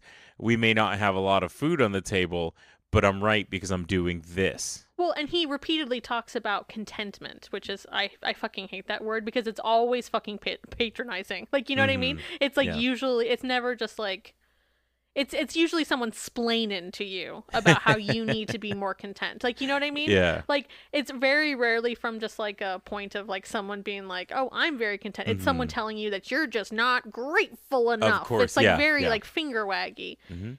So he talks a lot about how like the only things you need to be content are food, shelter, and like so he relates it to contentment. So think of how these people take that and go like, "Well, I'm we're we're not poverty stricken because we're fine with this fucking shack of 27 people in a two bedroom. Yeah. We're fine with it." Like They have no other taught- options but to be yes, fine they're taught with you're, it. you're supposed to you you are to be content with this. Yeah. You're you're not supposed to want for more. Yep. You're not supposed to want for a better quality of life. Yep. You're not poverty stricken. Well, as long as he's convinced them of that, Yes. you know. Yep. So he can't get into details beyond that because you can't have them thinking. That's No, not part no. of that's not that's not allowed. The worst. So it's like for him it's like you've got a roof, you're fine. Yeah. You have clothes, slaying. you have bean sandwiches every day, fucking thriving. Like that's his definition. Yeah. And it, it just bothers me so much because it's something we still see today. Mm-hmm. This idea that poverty or poor looks a certain way. Mm-hmm. And it's kind of like how earlier I said that I feel like phones and internet have become a necessity Mhm. in today's world. You know, and it's, and I've heard it from my damn self. I used to work with people who made Ugh. many comments about things like this. That there's those people that's like, if you have a cell phone, they're like, you're not poor. Yeah. You know, they're Still. just like, Still to this day, that's there's no way you can be poor and have a cell phone because it's so just in mindset where it's like, well, sell your oh, sell yourself, sell your cell phone. Um, Yeah. like, but they'll be like, sell your phone. Oh, and then what? Uh, What is that gonna do? Pay for this one fucking? It's just this idea where they think that like that's the answer. You have a cell phone, that's why you're poor. it's the buying coffee argument. Yeah, Mhm. absolutely. Like, you wouldn't have known by looking at me that I was hungry in those summers where we didn't have enough food. Mm-hmm. I had a home. I had clothes. I was clean. I didn't look like I was on a dollar a day Mhm. sponsorship commercial. But I didn't have enough to eat. Yeah. And yes, Bill might be saying here that food is one of the markers of poverty, but he's also absolutely perpetuating an idea that it looks a certain way at Mhm. the same time by refusing to acknowledge any other markers for it. Yeah. He's probably the type to be like, "No, you ate once today? You're not poor." You know, yeah. like Mhm. he probably sees it as you know not necessarily buying used but um certainly saving the difference with those mi- missed meals he's probably like oh well it's just a good financial decision you know right. like- right. I- i could just see him explaining away everything you know Yeah. like for the sake of keeping with his definition Mm-hmm. and it just upsets me because that kind of thinking is how people and children who need help slip through slip through the 100%. cracks. Mm-hmm. And it's like the second you make assumptions and or refuse to consider that there's just a lot of variables and scenarios and many many things to consider that aren't just this black and white like formula. Mm-hmm. Like every as as long as you do that, like someone who needs help won't get it. And it just makes me sad. Because it's in it's in incumbent in a lot of like other circumstances. Like like you. You talked about how like you didn't have the stuff that you needed, but you didn't look like you needed that stuff from the outside. Yeah. And the only way that that would have been helped is if somebody would have known the situation and done something about it. and, and I won't get into like total detail of it like right now. Um, but like my my old boss used to use like after I kind of explained some things to her, she used to use me as an example of telling like that's a kid that kind of slipped through the cracks. Mm-hmm. Like when she was trying to explain to people about like free and reduced lunches and things like Mhm. that, and it's like we absolutely would have fucking qualified, but as a child, I was dependent on my parents to do that Yeah. and they didn't. So, anyways, I know we're not talking about free and reduced lunch, but I just mean that, like, but that was still just an idea of like Mm-hmm. nobody knew, Yeah. and I was depending on my parents. Mm-hmm. And if my parents weren't making that decision, would you know what I did? I went all day at school and I didn't eat. Yeah. So and it's, like- sad because the reason why the parents don't or make that decision or don't make the decision a lot of times has nothing to do with the child. Yeah. So that's why I'll always advocate for like people get so caught up on thinking about like they want to do these things for adults and that it's perpetuating these thi- which we'll kind of get into this this idea that no no, no we can't do that because that just perpetuates them. Think of the people who have no choice. Mm-hmm. And Yep. so like when people I know that were against, you know, universal free lunch, oh, mm-hmm. I could go on a soapbox. I'm really to try not to right now. But I remember like t- someone was like, "But if I can pay." And it's the same person used to argue with me about it all the time. and I'd be like, "Do you forget that we've had this conversation? You just want to fight." I honestly sometimes I really did think she forgot. Yeah. like I think probably. it's so like not on her radar. But she's like, "If I can afford it, why can't I pay?" And I said, "You." And she's like, "And then if they and a family can't afford it, they should just they should just, you know, it's the should just mentality. just, It's the just. There it is again. They should just, you know, do it. That's what the program's there for. There is free and reduced. They just need to do and go do that. And I'm like, you are assuming that every parent does that. And my point is, we can't count on that. Yep. And I was one of those kids who I could have fucking eaten every day Mm-hmm. if it had just been universal. But instead, I didn't look like I needed help. And I did. Mm-hmm. Yep. So this went on a whole side thing. But yeah, my I remember like talking to my boss about it and I remember her crying and being like, Yeah, like that's you're an example of Mm-hmm. you're an 100%. example of this. Yep. Whew, any hoozle. Okay, so Okay, so we were just talking about where were we at? Oh, slipping through the cracks, blah blah blah. Um and if that's not enough, our Billy boy he then goes on to tell us very frankly that, quote, both wealth and poverty are tied to obedience to God's laws, and that loss of money is a consequence for disobedience. So I guess I must have fucked up real early in life then. like, oh, okay, got it. Man. So then we have, you know, one Lego haired Duggar. He's wealthy. So I guess he's all good, right? You know? So he's like a gold star. He doesn't do anything Uh, wrong. you know, gold star, childhood me, sinner. Got it. Understood. yep. Um, it's annoying though because he he flips. I mean, everything about him's annoying, but he flips flip flops all over the goddamn place. And at different points in various texts, he'll say things about how wealth and pop, you know, both wealth and poverty are signs of obedience and disobedience, like I said. But then then he'll be like, well, but sometimes wicked people are wealthy too. But quote, there is trouble and sorrow in their riches. So Which which, they- one is it? But it's Is like it number one, they don't give a fuck if they're they're just like, I don't, oh, there's sorrow in my riches. Ooh, terrible. like you know, ooh, God, uh, stop me. Like you know. so, first of all, but yeah, like you said, which is it? Yeah. It's like just just say it. You're you're the reason you are flipping back and forth is because of that's not how it works. Mm-hmm. There's no simple equation of poor equals sinner. mm-hmm. That's just not how it works. Yep. So he does this flip flopping, but then he, he still does end up right back where he started, saying, quote, Ultimately, poverty is the result of man's sin. Wow. Damn. Very pointed. Um and you know how he proves that point, Tim? Uh oh. Well, there was no poverty in the Garden of Eden. No poverty until that woman ate the apple. Women, Case am I right? closed. It's true. Am I right, Mildred? She's not looking at you. She's not. she's not dignifying you with a with a response. Okay, so that was his smoking gun. There was no poverty until that bitch ate the apple. Mm. So that's his big case closed. That's why sin is poverty is because of sin. Okay. I just imagine him walking away going, Yeah, dusting his right. hands off and being like, well, my work here is done. Yep. Uh, But little Whitney, I talked about earlier, how she must have been sinning as she slid out of the birth canal. of course. He does kind of, co- you know, he touches on this subject a little bit, saying, quote, even if an individual's financial problems are not the direct result of his own sin, they can be shown to have their roots in, in the immoral behavior or unscriptural decisions of others. Cool. Great. Okay. Thanks. That's awesome. So you can be punished for somebody else. Yes. Okay?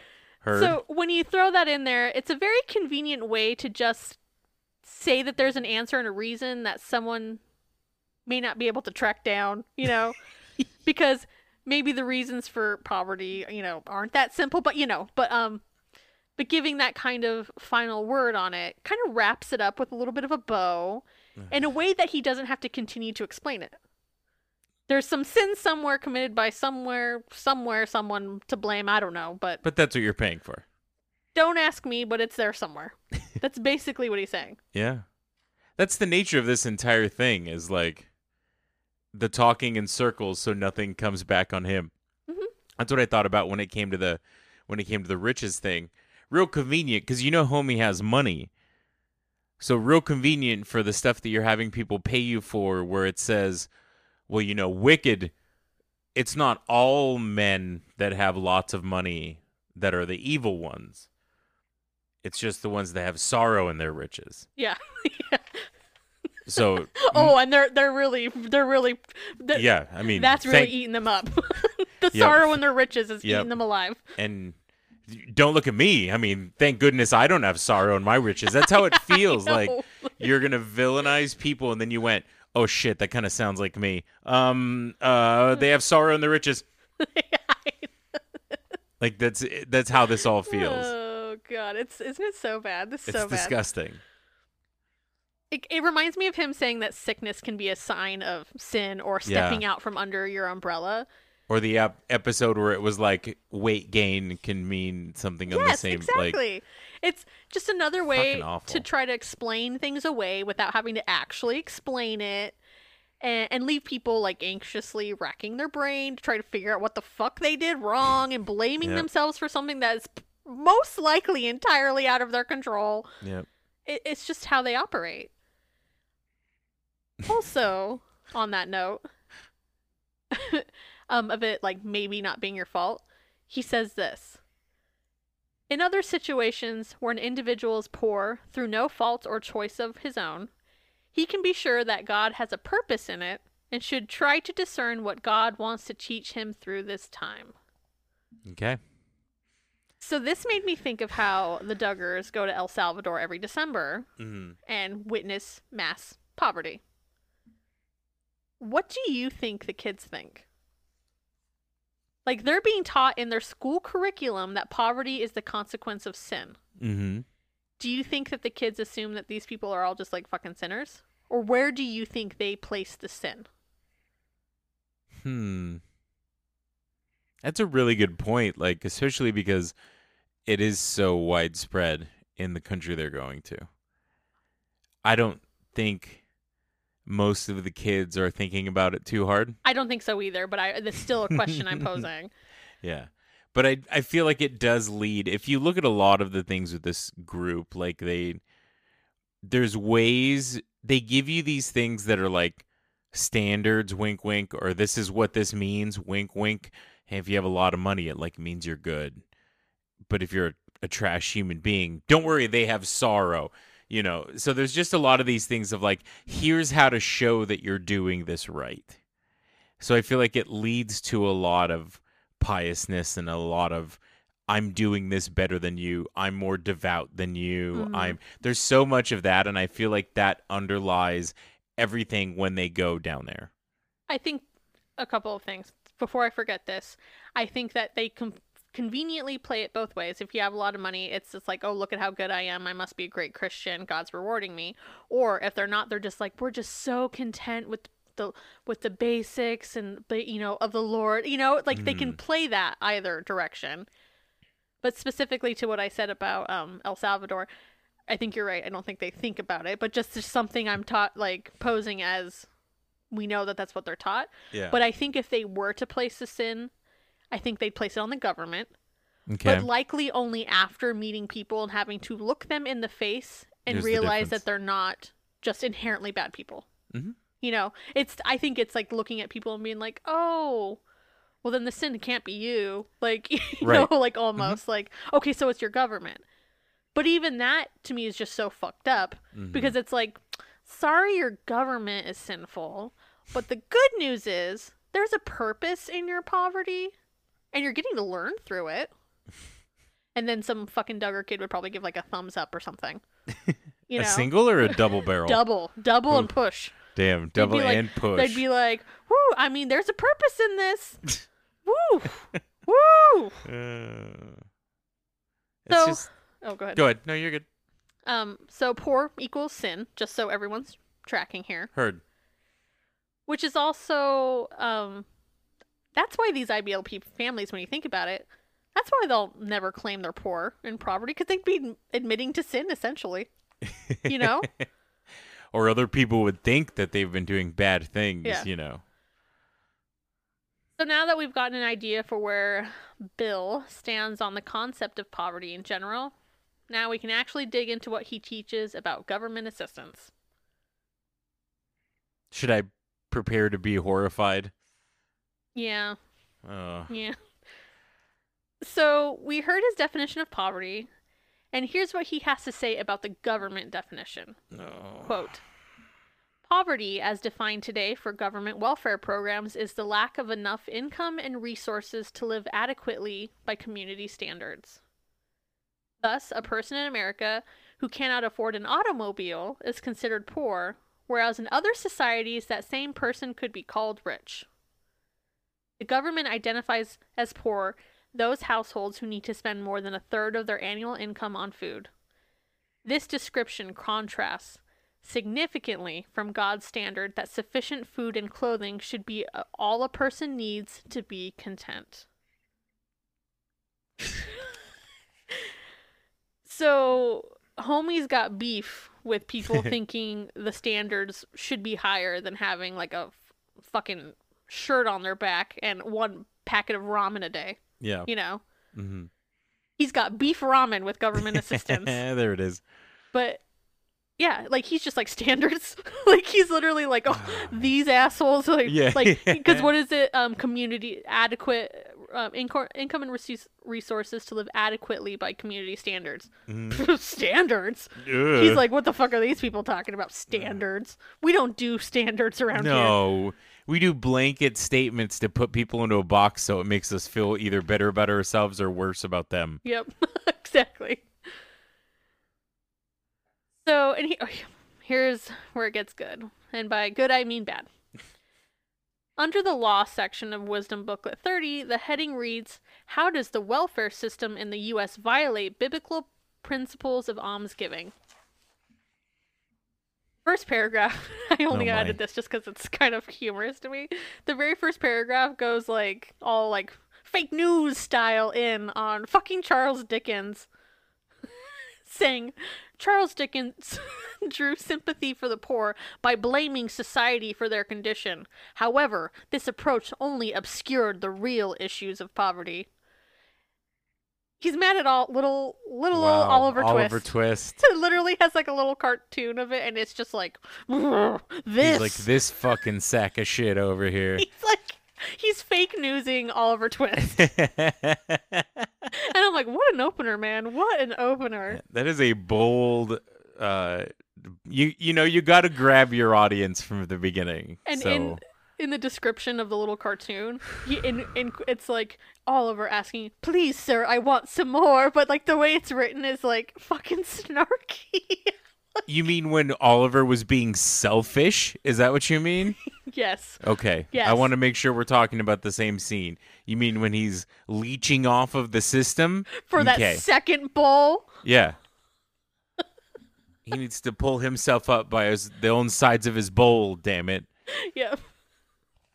I, I just I was just like, "Woo, this is Oh man. here we go." Damn. I'm ready for the rest. So this leads us to his many reasons why he says that the welfare system is unbiblical. In the men's manual, Because if there's anything that Jesus hated, it was poor people. You know, yeah, biggest things he hated people that were sick, people that needed help, poor people. Those are all of like Jesus's pet peeves, yep, yep. his pet G's.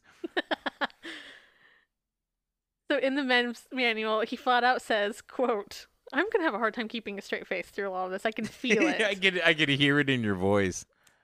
Poverty will never be eliminated through social programs because the real cause of poverty is not social but spiritual.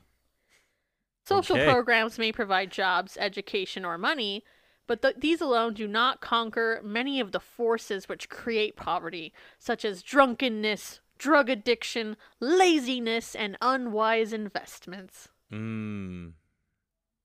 Again, perpetuating the idea that poverty is only and always is the byproduct of terrible decision after terrible decision after sin after decision after sin, completely ignoring so many factors that I we can't even get into today because I will be here forever because I'll get on I'll get really fucking fired up if I even dip my toe into I, all of it. yeah, I could feel it. I I can't yeah. but it's not that simple and it is Mhm. really gross to so broadly state Mhm. things like that Yep. and even if someone is struggling with addiction there's a lot more to that too than just Mhm. like you know they just like decided to sin as i'm sure he he sees it that's his you know Because it's easier that way, and that also makes him feel better about himself. Mhm. Because he can be like, "Well, I don't do that. yep I made a better decision than that." Mhm. every situation is different and you can't just make assumptions like that. And even then, people don't just get there for no fucking reason. People don't just Mhm. like these things don't just like there's a series of events. Like Mhm. people aren't just like, well, I'm just gonna let myself like just dig deeper into poverty. Because, you know, like Right, like- right. that's not what happens. Like, there's just so many things. You're you're just making an assumption that you know everybody's story and you know why Mhm. everybody ended up there. It's gross. It's just not that simple. But their mo is to make things simple, make them basic. You Mhm. know, don't dig too deep. Don't examine. Yep. Don't be understanding. There's no fucking nuance. This is just how it is. Mm-hmm. Poor people are sinners, and they're being punished for their sins by lack of money. Mhm. That's it. If there's no gray area, and you're trying to get people to subscribe to the system that you're building, you don't want them to think that there's any circumstance Yeah. in those situations. They want it because you need them to be able to say, I'm doing everything I'm supposed to, which is giving this guy my money, or I'm not. Yeah. One of the two. Yep. Because that doesn't leave room for, oh my God, I, I broke my leg and I can't work this month. We need to save money or we need to do this. No, that doesn't matter. Yeah. Because if you do that and you lost it, well, you lazy. probably you probably broke your leg because you were sinning or Yeah. thinking about sinning. hmm So, I mean, that's on you, bud. You broke your leg because you masturbated this morning. Like you know, it's like something like that. Like there's always going to be something. There will all. That's the. That's what's convenient about this Mm-hmm. is there will always be a reason that he can be like. Oh, well, did you buy a boat 12 years ago? That was an unwise decision. Right. Like, you know, there's just always it's Yeah. it's too convenient. Sorry, what went through my head when you were like, you must have broke your leg because you masturbated this morning was me coming out of the bathroom and both of my arms and both of my legs are in casts. That's what went through my head, and I laughed. Uh, if anybody's husband breaks their leg tomorrow, they're gonna be like, "Oh, Hmm. oh, oh." Annie Hoozle. So another beef ramen he has with assistance programs is that he says giving is a responsibility of families and churches.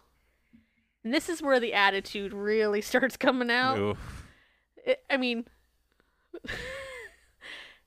quote, the so called welfare system is in fact not really a system, parentheses, a well planned, coordinated, and comprehensive program, nor does it truly contribute to people's welfare, parentheses, state of well being, success, prosperity, and happiness.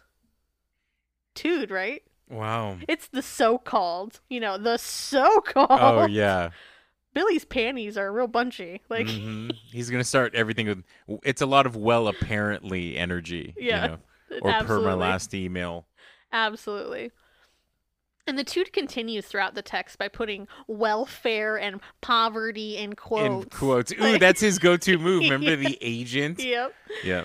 Uh, and at points he even has helps in quotes too, or helping. Like, I mean, it's actually very funny when you Oh my read it. God. Like, it's all just like I, I was so mad the whole time I was doing this. I was so mad, but I'd come across that and I'm like, thanks for the laugh, Bill. You know, thanks for that. I appreciate it in a moment like this. I'd be like, meh, meh, meh, meh, and I would be like, helping. And I'd be like, okay, all right, you made me laugh.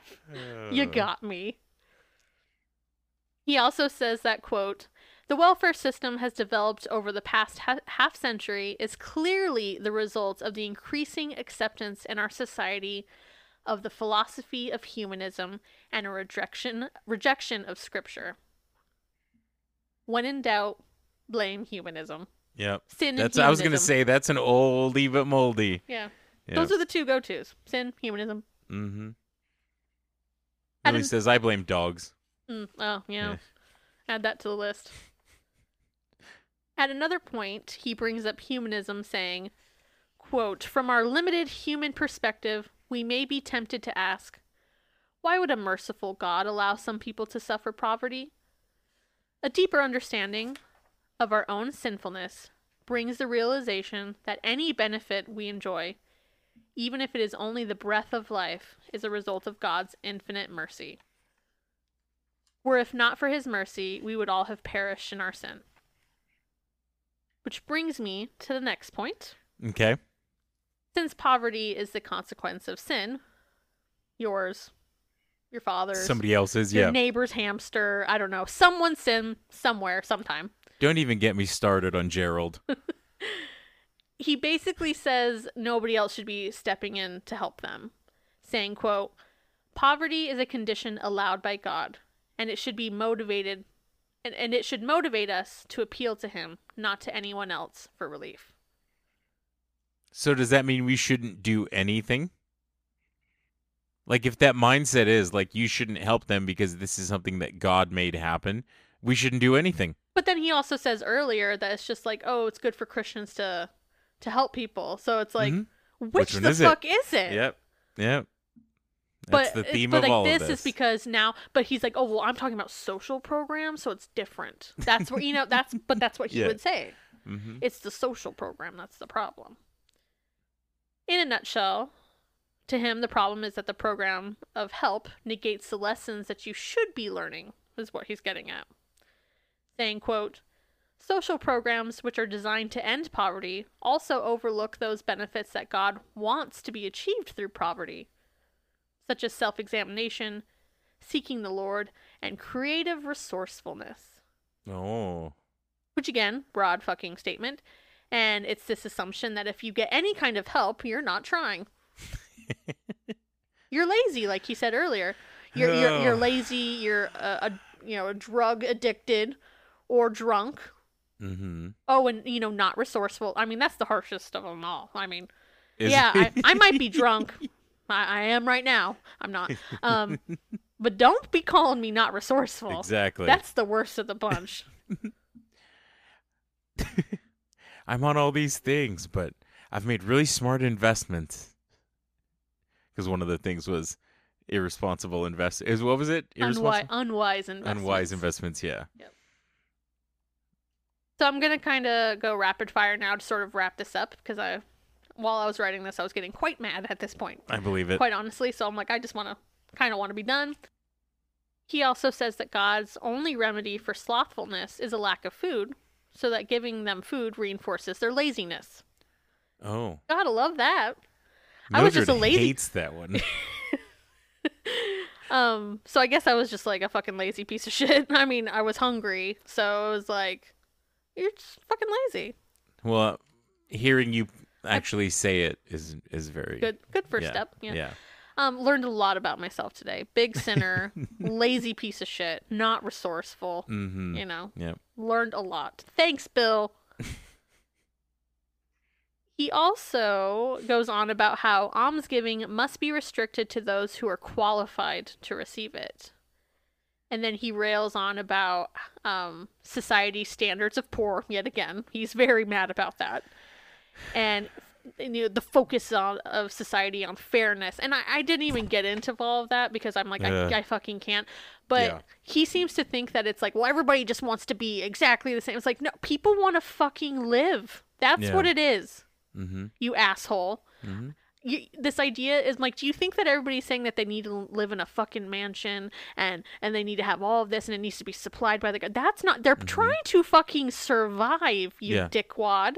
Mhm. Like, it's not about this. Like, f- the way he sees fairness is gross. Right. gross. It reminds me a little bit of the term "money can't buy happiness," and I feel like people always use that in situations where they Have money.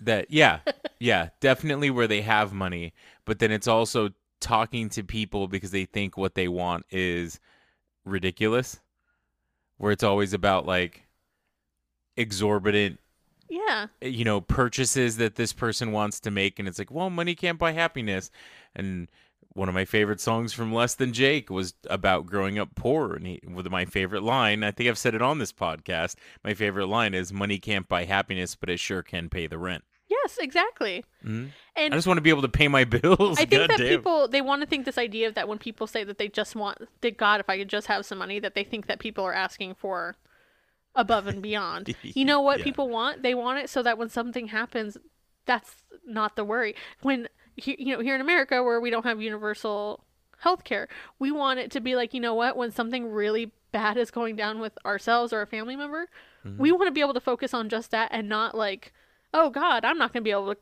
cover I have to sell my house like, to pay you for know, blah, I'm not going to be yeah. Mm-hmm. able to cover the bill that comes after this.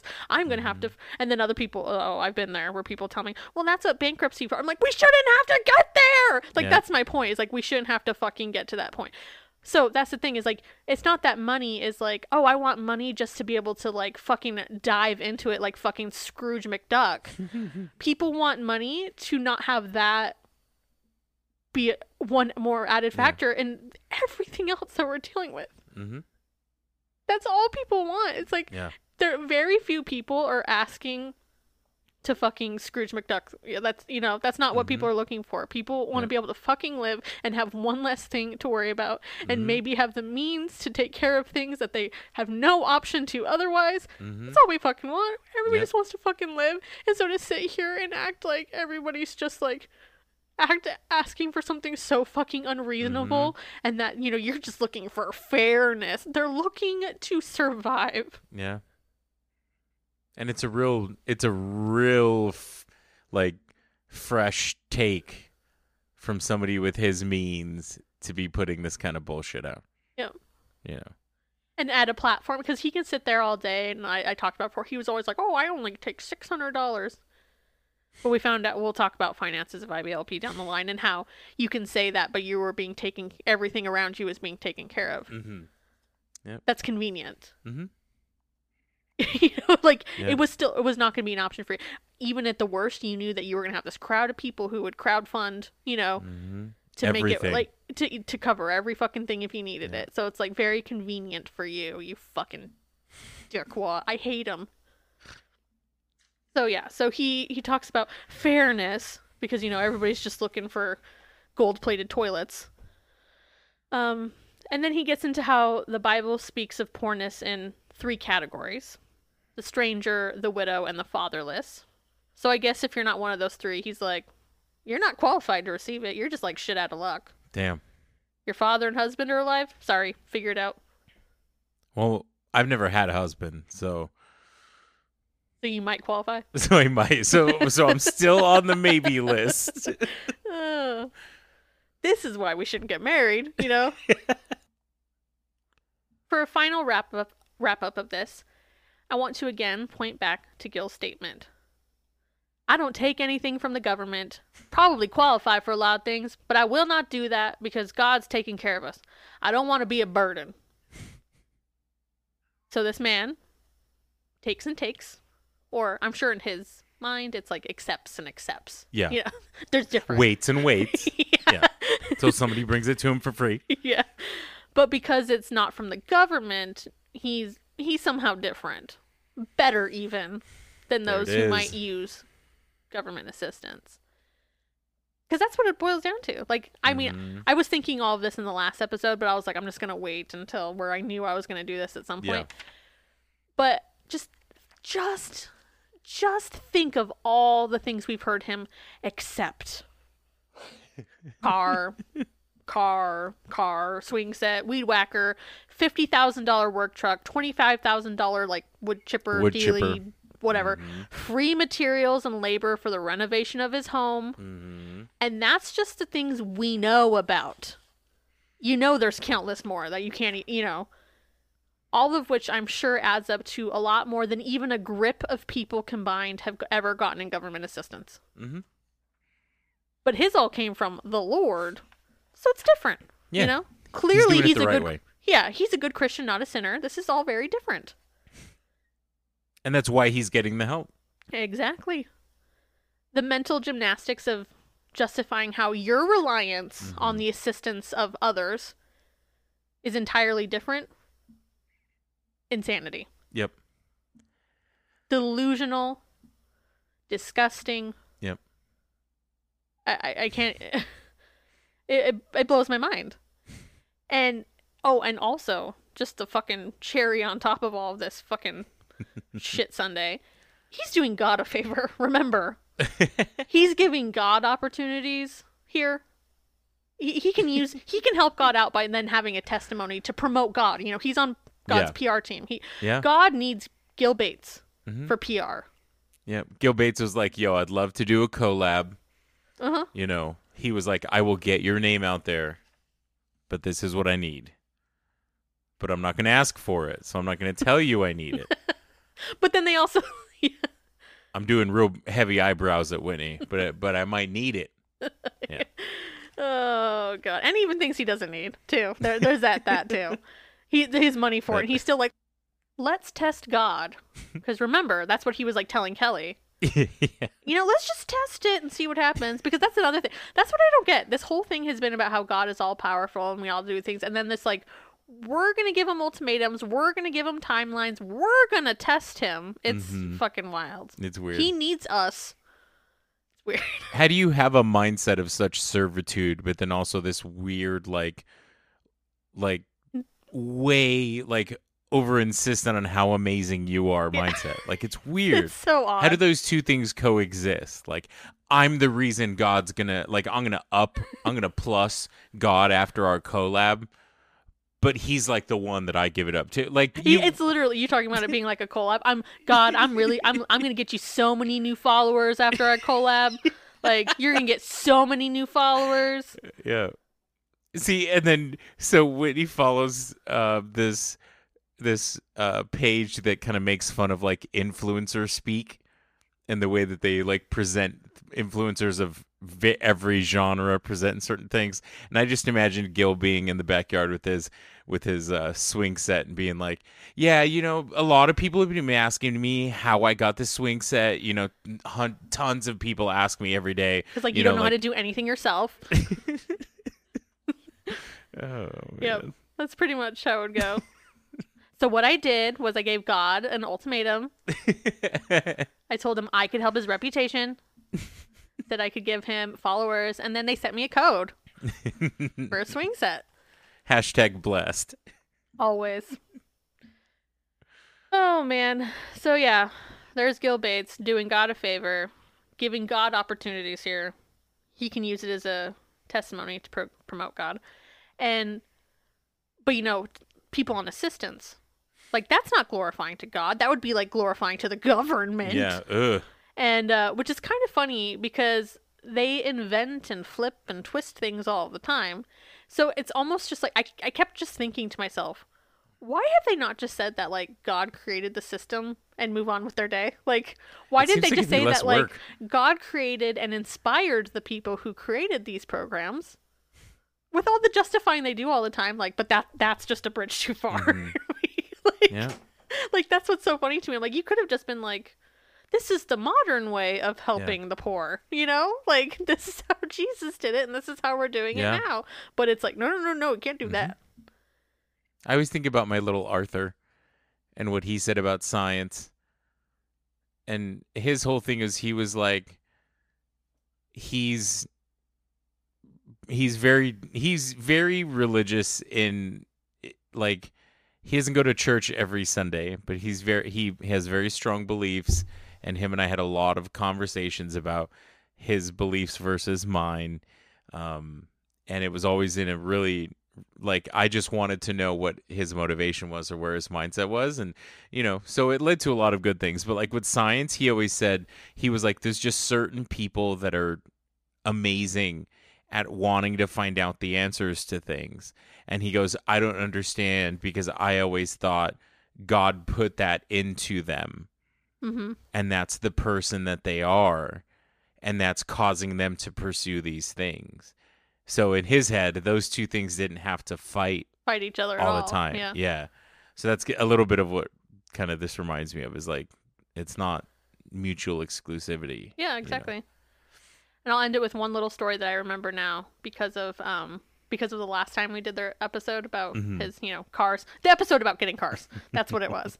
Um a listener, I cannot remember if it was um someone they knew or a story they heard from some I'm fuzzy on the exact details, okay but I remember the important part was that it was like someone religious mother being in the grocery store with their child and they were having to use like EBT. Mhm. They're using assistance and like while she was using that was like telling the child, "This is not the government doing this. This is God."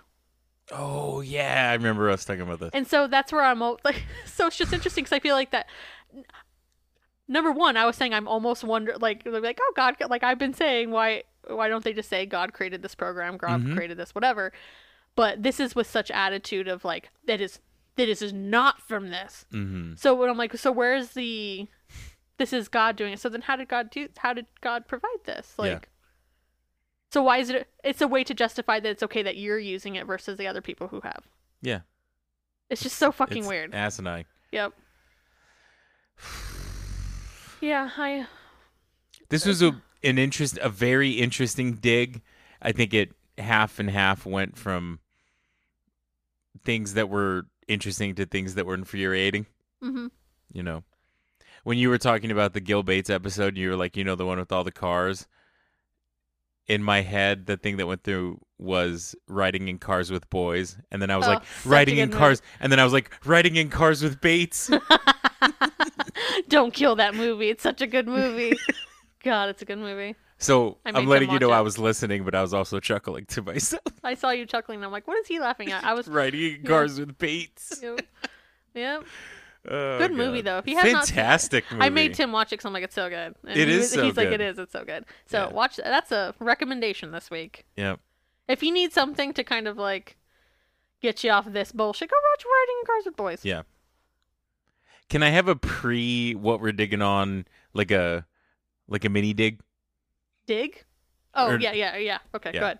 Okay, It so my mini second. That was- dig is mostly because we obviously are talking about the spooky season and different things. And spooky behavior. and spooky behavior. Um, we've been watching Roseanne episodes of Halloween, and that is one of my favorite things.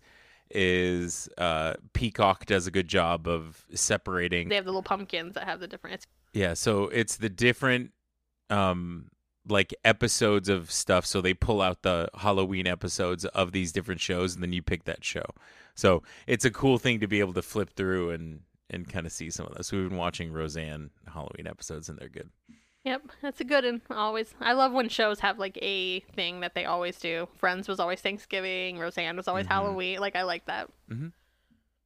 all right Want to go for your real dig? Yes. All right. So we are on what we're digging on. Here's what I'm digging on post modern jukebox. They're very big, they travel They're the very good. world.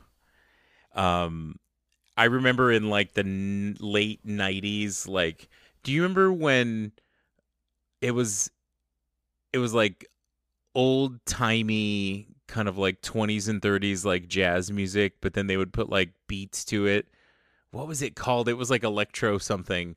Um and that became big. So it was this thing of like music from that era that was like kind of being modernly redone. So Postmodern Jukebox, Scott Bradley is the guy who runs it. It's a channel on YouTube. He will listen to modern-ish music and break it down musically. What's what's the chord progression what's the how fast is it what's the instrumentation and then he'll look at what other genres or what eras of music does it line up with and then they'll play a version of it in that style and the three that always come up in my head for you guys to listen to because it is incredible Yeah, he Tim got me on them. They're so good. so they do a doo-wop cover of I Kissed a Girl. And it is so good. It is like it has no business to be that good. So it's a doo-wop and they have like a three-man like doo-wop group and then the female lead singer. And then they have a version of Sweet Child of Mine sung as like a New Orleans funeral dirge. And the woman that sings is, is just this like glamorous older woman who has such a powerful voice. And you're like there's no way this is guns N' roses. There's no way. Like it there's it, It doesn't it's so weird when you're like, I know this, but this is so different, but I know this. It's like you're back and forth between what, but I know it. Like yeah and that one's incredible the ending of it like legit gives me goosebumps and then the mo the more recent one that i've been into is a cover of teenage dirtbag by Wheatus. damn good song on its own. for real sang by a woman singing like Janis Joplin Oh, and it fits, I don't think I've heard this one. it fits so well and it's such a good version of it and then you're like she's not doing a crappy impression of, Janis Joplin, Yeah. she's singing in encompassing a lot of the things that made Janis Joplin special and she's singing this weird ass song I'm gonna have to listen to that. I haven't heard that one. Oh, it's so good. Is it so newish?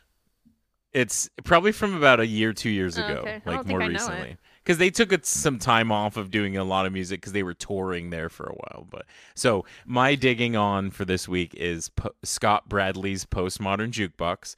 Go see them live and look up those three songs: "Sweet Child of Mine," "I Kissed a Girl," and "Teenage Dirtbag." Nice. Digging it. you know what I'm digging on this week? What are you digging on? I'm digging on you, honey. Aww. But specifically, because this is our um, final episode that'll come out before Halloween. Mhm. But I was just thinking that, like, I am so. Why am I gonna cry over fucking Halloween? What is wrong with me? What is wrong with me, you guys? I have problems. you like But holidays? no, I'm just like really grateful that I have a partner who like doesn't like shit on like my like nerdy like do you want mummy dogs or spider web dip? You know what I mean? Like so many people would probably like adults could be like I could give a fuck. Like Yeah. and you don't go I don't care pick one. You're just like let's do mummy dogs. Like, you Mhm. know, or I'm just like or or um I made jello that looks like candy corn like the layers are to look like candy corn Mhm. or i'm like buy buy my little pumpkin brownies and i'm like we still have to have the pumpkin brownies but i'm just like we need ice cream to have our pumpkin brownies and like yeah. but like i just and, and when and that you'll sit and watch hocus pocus with me and Mm-hmm. or or it's like okay what are we doing tonight like when you have a night off because you know it's important to me and i'm just glad that you know that you aren't just like this is lame and that you like are fully in it Mhm. and yeah that i don't feel like i have to be like like like i have to like stuff down like Mm-hmm. my enthusiasm for it. Like you're you're you're along with me with it, Mm-hmm. and I don't feel dumb for it or anything, and you're just there enjoying it with me. Absolutely. I love festivities. I will yes and you all day I if you get the improv reference. I pre if there's anything I preach, I preach the word of festivity. that's that's very true. Like Amen. if yeah, if I had a cult, it would all be about like Holiday holiday- decorating. De- not even just decorating. It's the sh- it's the whole thing. Like you guys, you got to Uh. understand. I want to be f- from the time I wake up to go. I have my special. I get special coffees. Like right now, we're doing like cinnamon coffee for like the fall. Mm-hmm. I have my special mug. I have pajamas. I have t-shirts. Like Tim, oh, that's another thing. See, and like you, you bought me more mugs. You bought me t-shirts. Like you really like fuel it as well. Mhm. I want to wear something festive. I want to Mm-hmm. end the night watching something festive. I want to have a festive dinner a couple nights a week. doesn't have to be every night, but it's Mm-hmm. like I or I, I'm like tonight because we didn't have a festive dinner. Tonight we get to have boo Oreos. Like it's just you know, it's just, and I just appreciate that you do it with me. I will always. Digging on you, honey. Aw. Which she kind of showed it, but um I bought her a cup last year that looks like a white claw, but it's hocus pocus themed. The flavor is children. The yep, the flavor is children, and uh, the serving size on the back is three witches. So, Um, you should and, do a like, close- The in- ingredients are oil of boil, dead dead man's toe. I always think of Sarah. Dead man's toe. My lucky rat tail. Oh God, can you tell I love it? Um, but yeah, the flavor is children, and on the front it says, "Come, little children, I'll take thee away."